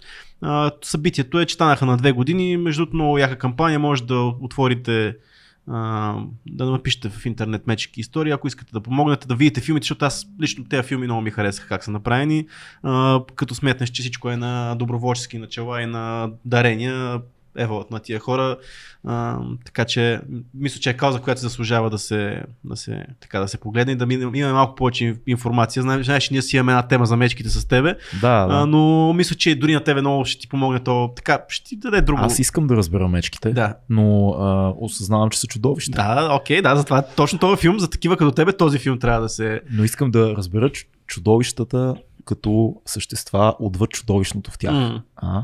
Да, и, и филм за един чудовищен атлет, който аз казах, че ще искам да гледам, вече го гледах. А, четиринайсет върха, нищо не, nothing is, nothing is impossible на, на Ним Спурджа, който качи четиринайсетте осемхилядника за шест месеца и шест дни. А, уникален, мисля, много приятен филм, защото това е една история на непалски катерач, който, нали, алпинист, който прави нещо, което принцип никой не е правил. Чупи всички рекорди. Интересен, много добре направен филм. Доволен съм. Нали, има много предпоставки за това да се случва точно този конкретен филм. Нали, аз имахме малък коментар там и в Patreon групата, нали, говорихме за този филм, но се служава се да се види. Яко. И гледам, че в Netflix в момента в България е топ пет някъде. Така, че... Да, и аз го видях. Да, така че заслужава си наистина да отделите този час и половина. А... По Netflix линията, първия сериал, който изгледах съвсем скоро и го препоръчах в Patreon групата, е сериала Арес. Арес се разказва за едно момиче в Холандия, което влиза в едно тайно братство университетско и там се практикуват определени неща, чрез които ти се издигаш в обществената си позиция. Доста е фантастичен, доста е дарк. Uh, има своите проблеми, защото има доста либерална идеология, както почти всичко, mm-hmm. което е в Netflix в момента, но на мен много ми харесва как е направен. Трейлър изглежда много тинейджърски, оказа се много сериозен и мрачен филм, с много хубава алегория в самия филм. Гледайте го, Арес, uh, холандски е, гледайте го, ако можете, на, на техния език, звучи много по-добре. И още, между другото, почти никой не съм чул да говори много за този сериал, mm-hmm. почти Аз, никой. Да. Аз съвсем случайно го загледах. Още един сериал, който обаче е много известен, това е сериала Трапт в Капан, uh-huh. който е а, исландски и който аз изгледах преди известно време в Netflix, много ми хареса, а сега виждам, че започват да го дават по Б Н Т. А, вечер, мисля, че от единайсет и трийсет проверете за хората, които се страхуват да гледат сериали, които са на тези, тези езици, uh-huh. защото са доста странни, а не ги кефи и английския дублаж, може би българския дублаж ще е добър, защото ние имаме много, да, много яки актьори, Б Н Т, след като... Б Н Т го взимат, да, сериал е много сериозен, страхотна кримка е, а, основният сюжет е как става едно престъпление на един кораб и кораба не може да замине от uh-huh. един исландски фьорд и един много готин полицай, който by the way прилича на Мечка, Андрей се казва, такъв един голям мечок, разследва това нещо, малко приказки, красиво действие. Аз като го гледах, приятелю, бях изумен как са снимали. Много нощни сцени има. Много от сериала върви нощем в Исландия, mm-hmm. на фьорда. И аз гледам и ревъз, защото изглежда супер яко всичко, ама не светнат, пресветено яко, а съвсем а, автентично яко. А това mm-hmm. е най-трудното в киното, да го направиш, все едно няма никакви осветления. Аз съм казал, като автентично, да. Оказа се, че бюджета на този сериал, мисля, че беше, чакай да си спомня правилно, ши... шестнайсет ли бяха... Не, шест, шест, милиона, шест милиона и нещо евро. Като е без пари, бе. Не, не, не е без пари изобщо. Да, а, това е бюджета им. По, мисля, че това е повече. Ще видиш на Трапт сезон едно бюджета. Да, а, просто искам да хората да си дадат сметка, че най-големите български филми струват а, е, две трети от, една трета от този бюджета. Uh, но никъде в този сериал тези пари няма да ги видиш, освен една mm. лавина, дето пада, ти не ги виждаш, то просто е живия живот, буря, през целия, през целия сезон има буря в uh, фьорда и, и просто красиво, задълбочено, готино, криминално, много интересни персонажи, много странни хора живеят на тия, на тия фьорди, много са особените исландци, много ги харесвам аз. Трапт. Видя ли го бюджета, бе, Филка? Ти си най-лошия Джейми в историята по линия на намиране на неща. Проверете си в Google. Мисля, че това не е толкова важно. Въпросът е, че е много сериозен сериал и не е, не е позьорски. Той много ми харесва. Това препоръчвам. Супер. Книжка? Книжка. Ами аз тук залагам последните тук няколко седмици на доста така кулинарно насочени Добре. заглавия. Така. А, имам си причини. Че това микрофон избега. Обичаш храна. Не само. Има и други професионални причини, заради които а-а. Направя, но а, м- това, което мога да препоръчам на моя любим YouTube, а, перс... YouTube Cooking Personality, така. Брат Леони и книгата му. Как се казва? Брат Леони. Като Леон, ама Леон съсед. Като тази... брат Пит. Като брат Пит, да. Обаче, и, обаче като, и като Серджо Леоне. Да. Да, точно така. А... шест милиона евро. Да. Което е екви никви дванайсет милиона лева. Да. Неговата книга излезе на двайсет и трети са този месец, миналия месец вече. И се казва Field, Field Notes for Food Adventure. Има в Амазон. Добре. Да, много приятно, защото е все пак книга за приключения и тук там има и храна. Добре, това да, е супер. Да. Аз, аз съм на Идиот в момента. Това е едното нещо, което чета.